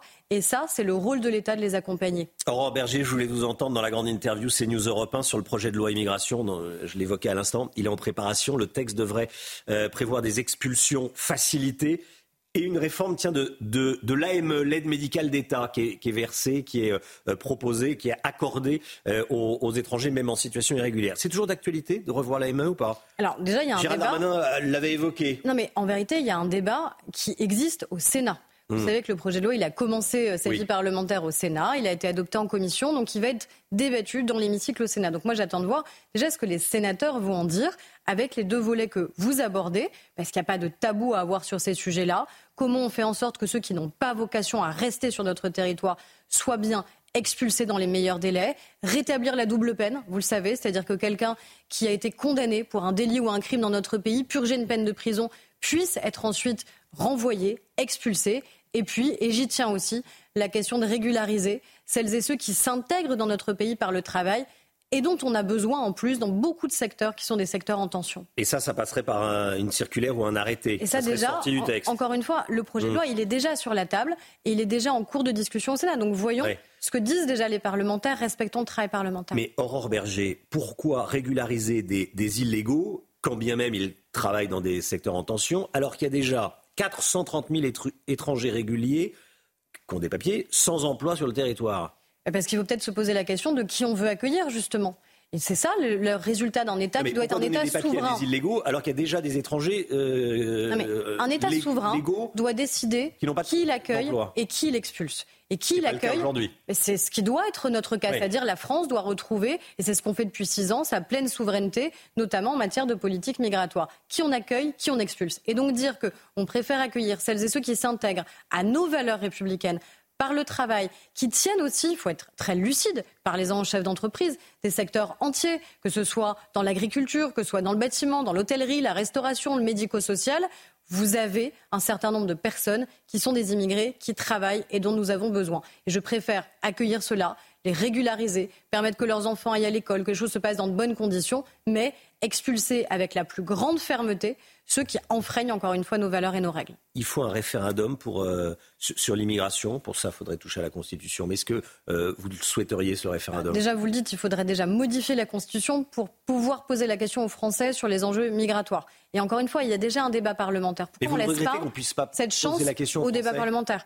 Encore une fois, il y a un débat parlementaire. Moi, je veux qu'on puisse aller au bout. J'étais parlementaire pendant six ans avant d'entrer au Mmh. gouvernement. Je tiens à ce débat et je pense que les parlementaires peuvent réussir à sortir un projet qui ait du sens et qui ait beaucoup d'efficacité surtout. Mais vous ne trouvez pas ça fou qu'on ne puisse pas interroger, questionner les Français sur un thème qui n'est pas un petit thème? L'immigration, de savoir, vous disiez, c'est, un thème important de savoir qui rentre Oui, en enfin, France. on peut aussi considérer qu'une campagne présidentielle, vous le savez, l'un des principaux thèmes en général qui Mm. est abordé d'une campagne présidentielle, c'est celle de la souveraineté de notre pays. Et donc, les questions migratoires sont largement évoquées dans la campagne présidentielle, qui fait, je trouve, un peu quand même office parfois de référendum sur ces enjeux-là. Je crois que le général de Gaulle, s'il a mis des règles claires aussi sur qu'est-ce qui doit être ou pas soumis au référendum, je crois que c'est aussi pour de bonnes raisons. Si ça doit évoluer, eh ben, on en discutera justement. Aurore Berger, ministre des Solidarités et des Familles. Euh, un, un- un fait divers. Je vais vous entendre sur un, un fait divers et ses conséquences. Une intrusion de jeunes délinquants dans- lors d'une expédition punitive dans un établissement scolaire à Épernay, euh, dans la Marne. C'était ce, mercredi. Euh, il y a eu des, interpellations. Je ne vais pas vous demander de, commenter ce, ce- fait divers, mais euh, on entend euh, les Français réclamer la fin des aides sociales pour les familles de délinquants. Qu'est-ce que vous en pensez en tant que ministre des familles? Bah, Je dis que déjà, en grande partie, ça existe. Et peut-être que les gens ne le savent pas. Mais si euh, un mineur délinquant euh, est condamné, alors immédiatement, les allocations familiales sont suspendues. Donc euh, j'entends hein, le Rassemblement national qui veut en faire euh, une grande loi et on en débattra à l'Assemblée nationale Oui, la semaine prochaine. Mais enfin, le 12 octobre. euh, en vérité, ça existe déjà. Le sujet, c'est pas tant ça, c'est l'enjeu d'abord de responsabilisation des parents, la question des droits et devoirs. Hier, au côté de la Première ministre, on était justement en débat sur ces enjeux-là. Quels sont les enseignements qu'on tire après les émeutes qui ont marqué malheureusement notre pays? Eh bien, c'est déjà ça. C'est le retour de la question de la parentalité, des droits et des devoirs, de la responsabilisation des parents. Et j'insiste sur un point qui fera peut-être polémique, qui est la responsabilisation des pères. Aujourd'hui, on me dit qu'il y a presque une famille sur quatre qui serait monoparentale. Mais les pères, ils n'ont pas disparu. Et donc, à un moment, ils sont où aussi dans la responsabilité qui doit être la leur tout au long de leur vie et tout au long de la vie de leur enfant pour ne pas laisser les femmes seules en première ligne à assumer leur responsabilité parentale. Ça, je crois que c'est un vrai débat de société qu'on mériterait d'avoir. Et comment on pourrait l'avoir, ce débat? Parce qu'effectivement, euh, il y a énormément de... de- on, on parle pudiquement d'une famille monoparentale. Ça veut dire, euh, dans l'immense majorité des cas, euh, une mère avec ses, avec ses enfants. Et vous dites, faut qu'on retrouve le père. Ben, Je dis juste que, en fait, quand on se sépare de sa femme, on ne se sépare pas de ses enfants. Quand on met des enfants euh, au monde, eh c'est pour toute la vie de nos enfants que nous nous engageons et que nous avons une responsabilité à leur égard. Cette responsabilité, c'est pas juste une pension alimentaire. Cette responsabilité, c'est les droits et devoirs, c'est les valeurs que nous leur transmettons. C'est pour ça euh, qu'on a envie, je crois, d'avoir des enfants dans notre pays, pour transmettre à la fois un héritage, des valeurs, mais on a aussi une responsabilité à leur égard et on ne peut pas laisser les femmes seules, tout le temps en première ligne, à assumer ces responsabilités-là. Alors qu'est-ce que vous proposez très concrètement, Madame la ministre des Familles?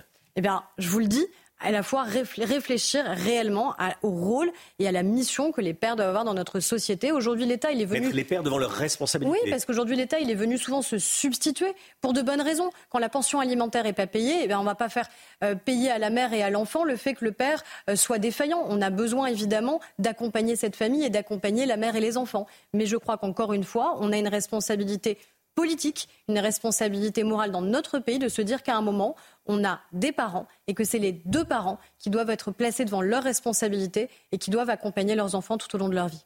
Je voudrais, euh, puisqu'on parle des, des familles, qu'on parle de la journée nationale des aidants familiaux. C'est votre euh, l'un de vos sujets. Et vous allez présenter un, un plan pour les aidants familiaux. On parle de 8 à 11 millions de personnes, une dizaine de millions de, de- de personnes en France. C'est ça, plus de 9 millions de personnes qui, au cours de leur vie, vont aider un proche. C'est-à-dire, euh, tout simplement, vous allez aider un, un parent qui est en perte d'autonomie, vous allez aider un enfant en situation de handicap, vous allez aider votre conjoint. Donc plus de 9 millions de Français qui souvent aussi s'oublient eux-mêmes parce qu'ils vont accompagner un proche, parce qu'ils sont aidants et aimants de la personne. Et donc ils vont tellement accompagner ce proche que parfois ils vont être en rupture, rupture de leur vie professionnelle, ils vont oublier leur propre santé. Et notre enjeu, c'est si on veut bien accompagner les personnes qui sont dans difficulté parce que personnes en situation de handicap, perte d'autonomie, ben, il faut aussi prendre soin de ceux qui prennent soin d'eux. Alors concrètement, ce plan, en, en quelques lignes. Concrètement, leur offrir du répit. C'est-à-dire que vous ne pouvez pas, 365 jours sur 5, jours et nuits, prendre soin de l'autre. Vous avez aussi besoin de prendre soin de vous-même. C'est la garantie de la promesse du président de la République, à minima 15 jours de répit par an pour les aidants. C'est aussi augmenter encore les droits des aidants. On a créé un congé proche aidant qu'on vient renforcer avec des droits qui sont rechargeables. Parce que dans une vie, vous pouvez aider un parent, vous pouvez aider un enfant. Et donc, ça vous permet de prendre un congé pour l'accompagner. Et, ce que je tenais beaucoup, la responsabilisation des entreprises. Elles vont venir au ministère, certaines des plus grandes entreprises de notre pays. Je pense à L'Oréal, à JC Deco, à la BNP, la Poste, SNCF notamment. Ce n'est que quelques exemples pour s'engager pour les aidants. C'est-à-dire augmenter leurs droits, mieux les accompagner, qu'il n'y ait pas de rupture dans leur vie professionnelle, qu'on ait une société qui soit aussi plus bienveillante. Parce que vous savez, un chiffre, 400 000 familles chaque année sont concernées par l'arrivée d'un enfant en situation de handicap ou un enfant malade. Donc c'est toutes les familles françaises qui peuvent être confrontées à ces difficultés et qui doivent être accompagnées. Ça se traduit par quoi concrètement? 15 jours de, répit, ça veut dire quoi? 15 jours euh, d'arrêt de, travail Alors, on, a déjà, on a déjà un congé proche aidant qu'on peut prendre, donc qui vous garantit évidemment vous continuez à être indemnisé, soutenu financièrement, mais ça se traduit surtout par des places en plus, des places pour de l'accueil temporaire, si vous avez besoin par exemple vous-même de souffler, vous-même par exemple d'être opéré et que vous avez besoin de laisser la personne que vous aimez et que vous aidez. Quand d'un malade d'Alzheimer par exemple, on peut le laisser une journée. Évidemment, c'est de l'accueil temporaire, de l'accueil de jour. Quand vous avez un enfant en situation de handicap, hmm. bah, c'est aussi pouvoir parfois souffler un peu le week-end, souffler un peu pendant les vacances. Donc on crée 6000 nouvelles places, accueil temporaire, week-end euh, ou pendant les vacances, ce qui va faire que d'ici la fin du quinquennat, on aura ce qu'on appelle 40 000 places de répit dans notre pays, en plus évidemment de toutes celles et ceux qui sont accueillis parfois dans des établissements spécialisés au regard évidemment de la nécessité due à leur santé ou parfois leur handicap. Aurore Berger, ministre des Solidarités et des Familles, la grande interview sur CNews et sur Europe 1. Je voulais vous entendre également sur l'Arménie. Euh, la ministre des Affaires étrangères française, Catherine Colonna, dit que ce qui s'est passé au Haut-Karabakh ressemble à une, une épuration ethnique. 100 000 Arméniens déplacés. Mais Emmanuel Macron estime que pour le moment, il ne faut pas sanctionner l'Azerbaïdjan qui a chassé les Arméniens du Haut-Karabakh? Qu'est-ce qu'on attend pour sanctionner l'Azerbaïdjan, qu'elle envahisse l'Arménie? On n'a pas attendu pour aider l'Arménie, vous le savez, on a débloqué des fonds d'urgence pour accompagner évidemment les Arméniens. On a envoyé aussi des moyens qui sont des moyens militaires. Donc le lien d'amitié entre la France et l'Arménie, il est tellement puissant. Vous le savez bien, la communauté arménienne est extrêmement importante dans notre pays et importante pas juste en nombre, mais importante au regard des liens que nous avons tissés. Donc il est inenvisageable évidemment que la France laisse tomber l'Arménie, que l'Union européenne laisse tomber l'Arménie, parce que si on laisse tomber l'Arménie, on laisse tomber les valeurs qui sont les nôtres et l'héritage aussi qui est le nôtre au sein de, l'Europe. Mais qu'est-ce qu'on attend pour sanctionner l'Azerbaïdjan? Les, les, décisions. À qui du gaz. Non, mais les décisions qui doivent être prises, elles seront prises. Elles doivent être prises au niveau européen. On n'a pas tremblé sur l'Ukraine, vous le savez bien, alors que c'était aussi des décisions très difficiles, y compris parfois économiques, et y, compris parfois qu'on a dû ensuite soutenir financièrement en France. Encore une fois, personne ne peut laisser tomber l'Arménie. Et vous savez très bien que le président de la République, sur ces sujets, il a largement contribué à faire en sorte, évidemment, d'alerter, et non seulement d'alerter, mais de faire en sorte que des décisions soient prises pour les accompagner et les soutenir. Le campus de rentrée de votre parti Renaissance a lieu à Bordeaux ce week-end et Ursula von der Leyen, la présidente de la Commission européenne, est invitée. Euh, elle qui a signé un contrat de gaz avec l'Azerbaïdjan. L'Azerbaïdjan qui vient d'attaquer donc les, Arméniens du Haut-Karabakh.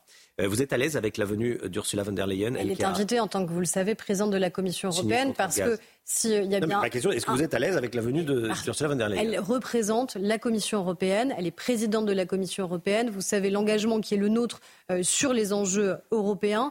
et je crois que dans une année qui va être une année d'élection européenne, c'est aussi un signal qui est envoyé de dire que nous, on est très au clair sur l'engagement européen qui est le nôtre n'est quand même pas totalement le cas d'un certain nombre d'autres partis politiques dans notre pays, et qu'en plus nous, nous sommes unis pour les élections européennes, ce qui est là encore pas totalement le cas d'un certain nombre d'autres partis politiques. Ça sera ma, dernière question. Euh, de nombreuses personnalités sont attendues à, ce, à cette réunion de, renaissance. Il sera question des, européennes. Quel candidat allez-vous soutenir? Le RN a déjà son candidat. Les LR sont en passe de, euh, de l'avoir. Quel candidat allez-vous soutenir? Ben, on, parle de Stéphane Séjourné. Il est en tout cas totalement légitime. Il est le président du parti, il est le président du groupe Renew euh, au Parlement européen. C'est lui qui décidera aussi s'il souhaite ou pas être la tête de liste. Je pense que plutôt que de s'engager tout de suite sur une tête de liste, j'aimerais plutôt que les autres partis nous disent quel est leur projet. Moi, je les ai vus, en effet, se précipiter à désigner des candidats. Je ne les ai pas vus se précipiter ni à s'unir, euh, ni à définir le projet européen qui est le leur. Nous, on a un projet, et non, on a une totale union entre Renaissance, le Modem et Horizon. Et je crois que c'est ça qui est important. Merci beaucoup. C'était la grande interview de Aurore Berger, ministre des Solidarités et des, et des Familles. Merci beaucoup, Madame la ministre, d'être venue ce matin sur CNews et Europe 1. CNews, il est bientôt 8h30. Euh, C'était intéressant hein, ce que nous a dit la, la, ministre des Familles, Aurore Berger, notamment sur la responsabilité des pères. Je l'interrogeais euh, sur le fait qu'il fallait euh, stopper les aides sociales aux familles de délinquants. Mais ça, c'est exact, ça existe déjà, là, mais il y a un vrai sujet sur, avec les familles monoparentales, c'est que font les pères? Que font les pères? Elle dit il va falloir faire quelque chose. Euh, ça, c'est un, un, vrai sujet. Tiens, Gauthier Lebret, vous avez entendu la, la ministre. Euh, la responsabilité des pères dans les euh, familles monoparentales. Bah, le problème, c'est comme le nom l'indique, famille monoparentale, les pères sont pas là. Il n'y a pas de repère. Donc euh, le père n'est pas là. Très bonne chance pour aller euh, le mettre face à ses obligations il faut le, il faut le retrouver. C'est ce qu'elle nous a dit. Il faut le retrouver. Il y a bien un père. Il y a eu euh, quand on fait des enfants euh, euh, et qu'on se sépare, on se sépare de sa femme ou de son mari, mais on se sépare pas des, enfants. Bon, c'est un vrai sujet. C'est un vrai sujet. Oui, non, vous avez, c'est tout. Ah on, on n'en dit, on dit pas plus, mais on, va y revenir. On va y revenir. 8h30, euh, le début du journal. Au Jardin des Halles, dans le 18e arrondissement de Paris, les migrants sont de plus en plus nombreux. Les habitants du quartier sont inquiets. C'est une conséquence de la crise migratoire à Lampedusa. Selon certains élus parisiens, on est allé sur place. Salah Abdeslam pourrait ne pas revenir en France. La Belgique veut le garder car elle estime que ses conditions d'incarcération en France ne respectent pas la Convention européenne des droits de l'homme. Indignation de toutes les victimes du terroriste islamiste. On sera dans un instant avec Maître Samia Maktouf. A tout de suite, Maître. Et puis l'inflation, elle touche tous les secteurs. Les friteries subissent l'inflation. Le kilo de pommes de terre a franchi pour la première fois, selon l'INSEE, la barre symbolique des 2 euros au mois d'août. Cette hausse peut se répercuter sur le prix de la, barquette de frites. Résultat, et notamment à Calais, les friteries voient leur nombre de clients baisser. On est allé dans une friterie. Et puis il existe beaucoup d'idées reçues sur le cœur, notre cœur on distinguera le vrai du faux avec le docteur Brigitte Mio dans un instant, bien sûr. Bonjour Brigitte et à tout de suite. Bonjour. Dans le nord de Paris, l'arrivée de nouveaux migrants inquiète les riverains.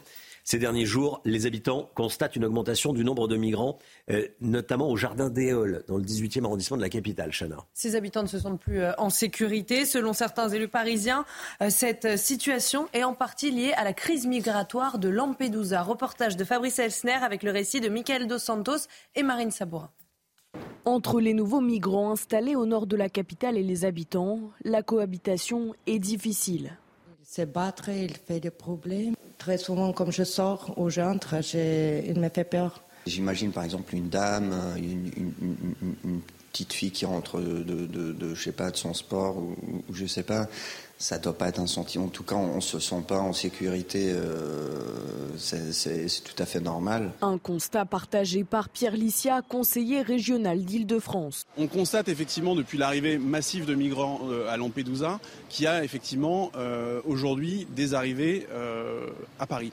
Euh, on le constate et c'est d'autant plus une situation qu'on pouvait anticiper. Il y a énormément, de problèmes de toxicomanie et que je crois que c'est criminel de laisser s'installer sciemment des migrants, donc des populations dans un état euh, de détresse humanitaire au milieu euh, de consommateurs et surtout de trafiquants de crack. À la mairie de Paris, cet élu de l'opposition réclame des mesures fortes. J'appelle de mes voeux un grand plan d'urgence pour le nord-est de Paris pour sortir les personnes migrantes de la rue.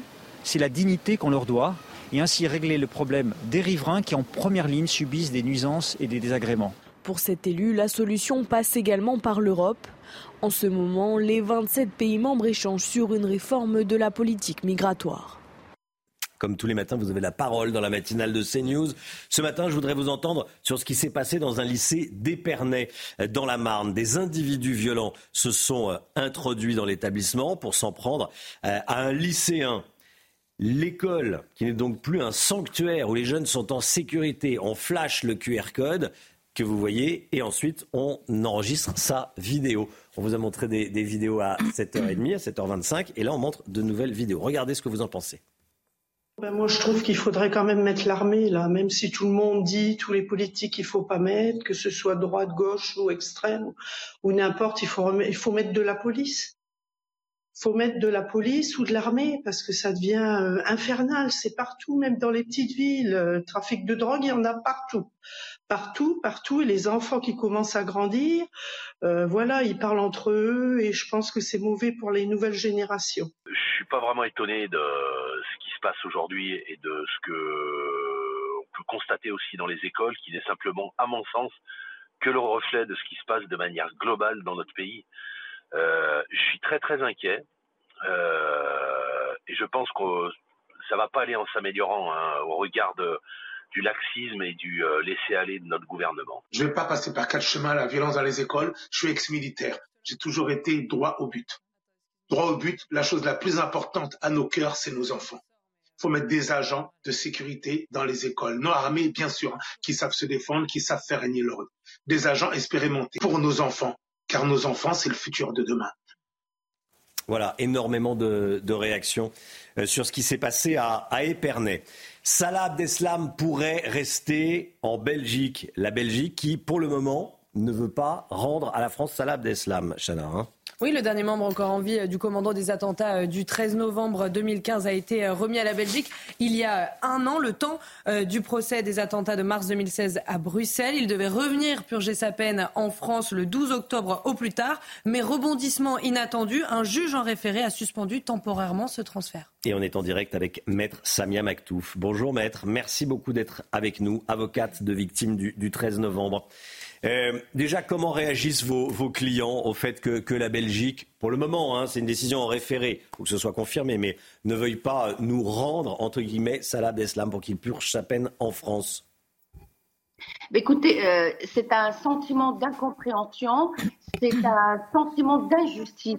Faut-il rappeler que en France, devant une euh, cour d'assises spécialement composée, Salah Abdeslam a été jugé durant dix longs mois et que tu, et qu'une peine définitive non frappée d'appel euh, devrait être exécutée. Et le fait que certes dans, une, dans le cadre d'une euh, décision rendue en référé que sera suivie euh, par une décision au fond, où là où j'espère que les juges se, poseront et, diront le droit tel qu'il devrait l'être dit, également euh, au regard de la Convention européenne des droits de l'homme, puisque je le rappelle, cette peine ne constitue pas un traitement inhumain et dégradant comme le prétendent les avocats de Salah Abdeslam qui, euh, et je le comprends, je comprends cette stratégie de défense qui est celle de profiter du meilleur de chaque État de droit, parce qu'on sait très bien que euh, les, terroristes, les criminels essayent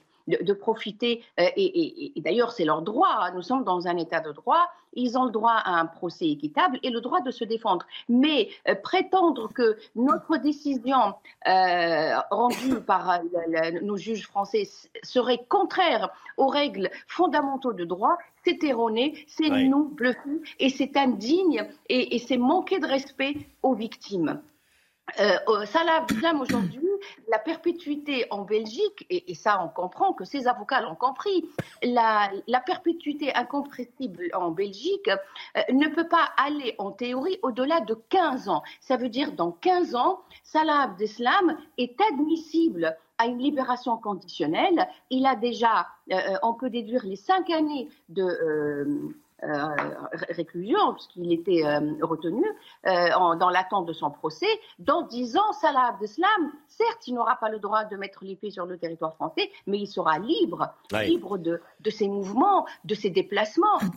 et aujourd'hui, le, la, le, terrorisme, il est international, certes, et j'espère que la France ne, subira plus ces, ces, ces, frappes des fondamentalistes islamistes, mais pour autant, c'est à c'est un danger pour l'ordre public et aussi vis-à-vis des, victimes, c'est une décision scandaleuse qui constitue clairement, purement et simplement une ingérence euh, dans euh, la manière dont dans l'administration de notre justice, puisqu'ils craignent euh, qu'il y ait un traitement inhumain et, dégradant, alors que le droit français est cette euh, perpétuité incompressible prévoit euh, et envisage la possibilité de réexamen de la réclusion euh, de, du condamné devant maître, maître Mactouf, maître Mactouf m'envoyer en France, c'est m'envoyer à la mort. C'est ce qu'a dit Salah Abdeslam. On manque de, de s'étouffer quand on entend ça. Salah Abdeslam, terroriste islamiste qui dit m'envoyer en France, c'est m'envoyer à la mort. Euh, ces conseils ont même utilisé le terme de mort morale. Moi, je défends des familles dont leurs enfants, euh, filles, garçons, époux, sont morts, sont enterrés aujourd'hui. Donc, de quelle mort parle-t-on? De quelle torture? De quel traitement inhumain et dégradant? Lorsqu'on lorsqu'on le sait faut-il le rappeler que cet attentat terroriste est un des plus meurtrier que la France a, est connu depuis la Deuxième Guerre mondiale. C'est un acte extrêmement grave, faut-il le rappeler? Oui, il faut le rappeler. Aujourd'hui, je suis saisie par un grand nombre de victimes que j'ai défendues pour dire qu'ils sont tout simplement scandalisés et ils en font appel aux autorités judiciaires françaises puisque, comme vous l'avez rappelé, ça devait être un prêt temporaire et cette suspension... Et il doit, il doit revenir et on va attendre la décision définitive. Merci beaucoup, Maître Mactouf. Merci, d'avoir été en direct avec nous ce matin dans, dans la matinale de, de, de CNews.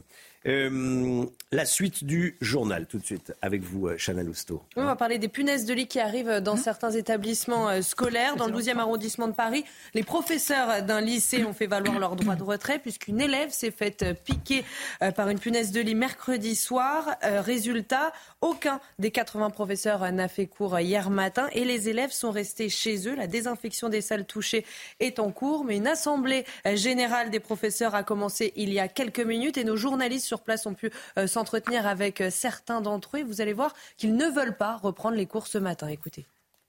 Ce matin, au moment où nous parlons, euh, on sait précisément quels lieux sont, sont, infestés dans l'établissement. Ça représente quelques salles. En réalité, si on prend les salles de cours, ça doit représenter six salles de cours. Ça signifie qu'on a ce matin 60 salles de cours qui peuvent accueillir les élèves normalement et dont on est sûr de l'étanchéité sanitaire. Une entreprise viendra, viendra traiter les locaux. Elle interviendra très très prochainement. On l'a dit hier, on était ouvert à tout pour travailler. Par contre, on n'est pas ouvert à avoir des punaises de lit chez nous et à payer 2000 euros à nos frais. Donc on n'est pas du tout ouvert à l'idée de rentrer et de se mettre en danger. Euh, euh, voilà, euh, alors qu'on sait qu'il y a au moins 14 salles qui sont infestées, plus plein de lieux dans ce lycée. Voilà, hier on nous a demandé de rentrer dans ce lycée. Et si on les avait écoutés, aujourd'hui, on serait déjà infesté. Donc heureusement qu'on ne les a pas écoutés hier et la conclusion, c'est qu'on ne leur fait pas confiance et que donc on ne rentrera pas aujourd'hui tant qu'on n'aura pas la garantie que l'ensemble du lycée euh, euh, voilà, et ne présente aucun risque d'infestation. Voilà, droit de retrait dans un, euh, dans un lycée, les punaises de lit, on en parle, réunion interministérielle aujourd'hui. Hein. Ah oui. bon, c'est dire, parce que c'est pas un peu trop réunion interministérielle, franchement, sur les punaises de lit. Il y a peut-être d'autres priorités, mais un commentaire autour Pardon Comme ça, on ne parle pas d'autre chose. Comme ça, on ne parle pas d'autre chose, effectivement. Allez, euh, le prix des pommes de terre, l'inflation, ça c'est euh, un vrai sujet. Le prix des pommes de terre ne cesse de grimper. Le prix des pommes de terre qui a dépassé les 2 euros, Chana. Hein. Et selon l'INSEE, c'est la première fois mmh. que ce prix dépasse la barre symbolique des 2 euros. Une hausse qui ne fait pas les affaires des friteries. À Calais, dans certaines enseignes, les clients se font de plus en plus rares. Reportage de Fabrice Elsner et de Maxime Leguet. Avec l'inflation et l'augmentation du prix de la pomme de terre, les friteries accusent le coup. Ici, dans cette petite enseigne, les clients se font de plus en plus rares. Euh, bah, il y a des midis où on n'a que 5-6 clients. Donc malheureusement, on est obligé de faire avec. Pourtant, à première vue, dans cet autre établissement, véritable institution à Calais, les habitués sont toujours au rendez-vous, mais le comportement des consommateurs a changé. Une, deux fois dans le mois, alors qu'avant on va venir vraiment 4-5 euh, fois. C'était vraiment plus souvent mais on essaie toujours de se venir et de se faire plaisir. Une inflation qui touche aussi le propriétaire des lieux. Pour ce gérant de la friterie, l'augmentation du coût des matières premières est considérable. Les pommes de terre, l'huile, la viande, le pain, les fromages, tout. Tout a augmenté en fait entre, entre 10 et 25% Une augmentation qui se traduit par une hausse des prix des sandwichs et boissons mais pas sur le prix des frites. Un choix délibéré pour satisfaire la clientèle. Les clients sont contents, ils ont toujours les frites au même prix. Euh, nous, on les moins forcément, puisque notre marge a fortement diminué. En moyenne, Depuis le début de l'année, le prix de la pomme de terre a augmenté de 42,8%.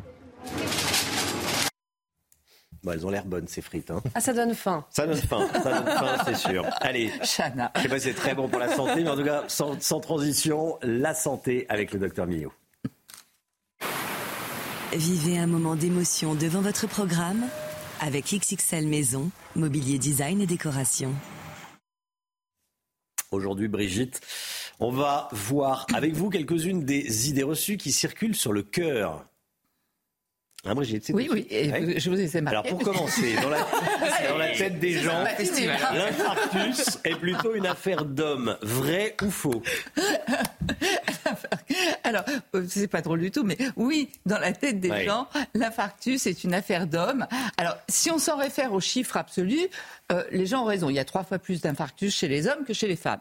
Mais en termes de mortalité, il y a plus de mortalité chez les femmes que chez les hommes. Et pourquoi? Justement, essentiellement, à cause de cette idée reçue. C'est-à-dire qu'en fait, dans la tête et des femmes, et de leur entourage, et des professionnels de santé, euh, les femmes font moins d'infarctus, donc on les prend moins en charge et on les prend plus mal en charge et avec beaucoup plus de retard.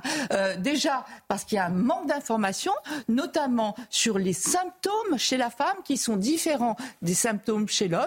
Un homme qui fait un infarctus, c'est une douleur dans la poitrine à gauche, c'est une douleur qui peut irradier dans le bras gauche et qui va monter comme ça vers la mâchoire. Oui. Chez les femmes, ça peut revêtir d'autres signes. Ça peut être de la fatigue, de l'essoufflement, des troubles digestifs. Donc en gros, c'est ma petite cocotte, allez calme-toi, euh, c'est pas grave. Ou alors tu as une petite gastro, euh, tu vas pas te plaindre, etc.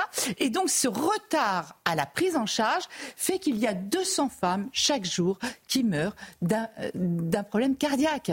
C'est mal pris en charge. À tel point d'ailleurs qu'il y a maintenant des consultations de cardio-gynécologie. Alors, l'aspirine protège le cœur. Vrai ou faux? Alors, l'aspirine, oui. Pourquoi? Parce que c'est un fluidifiant sanguin. Donc, Oui. ça va permettre de fluidifier le sang. C'est un anti-agrégant plaquettaire, plus exactement. Mais le résultat est le même, ça fluidifie le sang. Donc, c'est très bon pour la circulation du sang. Et c'est vrai que depuis des années, les médecins donnent de l'aspirine, mais à petite dose, hein, ce sont des doses pour les enfants normalement, de l'aspirine dans des petits sachets à petite dose à prendre quotidiennement. Et c'est ce qui se faisait en préventif en, euh, Oui. régulièrement. Tous les médecins faisaient ça. Là, il y a un changement d'attitude qui fait que maintenant, on, on attend qu'une personne ait eu un problème cardiaque. Là, on va lui donner effectivement, mais sinon, on évite. Pourquoi?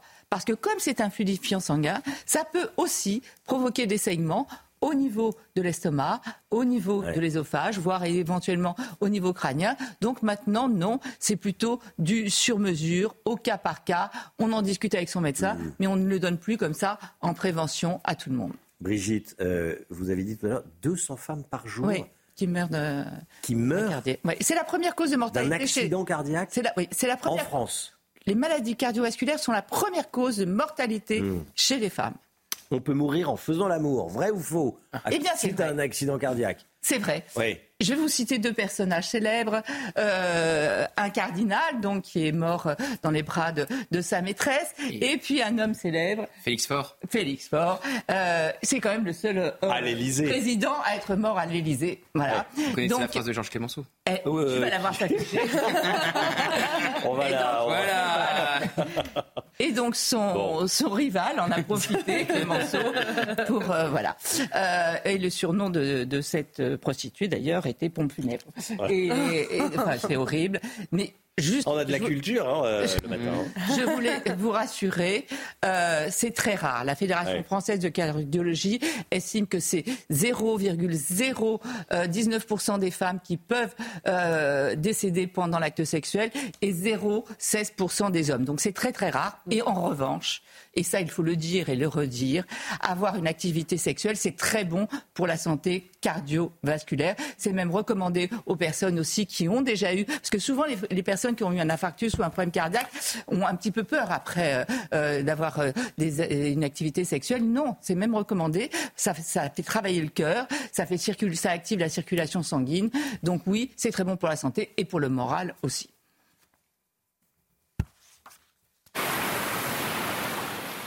C'était votre programme avec XXL Maison, Mobilier Design et Décoration. 9h10, merci d'avoir choisi CNews pour euh, démarrer votre journée. Dans un instant, c'est l'heure des pros, bien sûr, avec Pascal Pro, tous ses invités, beaucoup de sujets évidemment.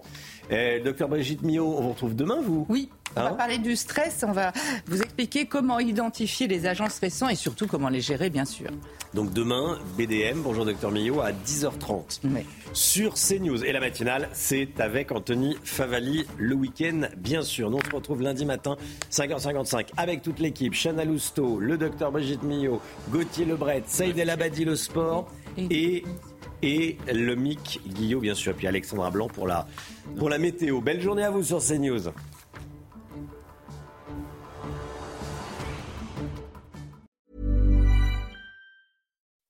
When you make decisions for your company, you look for the no-brainers. If you have a lot of mailing to do, stamps.com is the ultimate no-brainer. Use the stamps.com mobile app to mail everything you need to keep your business running with up to 89% off USPS and UPS. Make the same no-brainer decision as over 1 million other businesses with stamps.com. Use code PROGRAM for a special offer. That's stamps.com, code PROGRAM.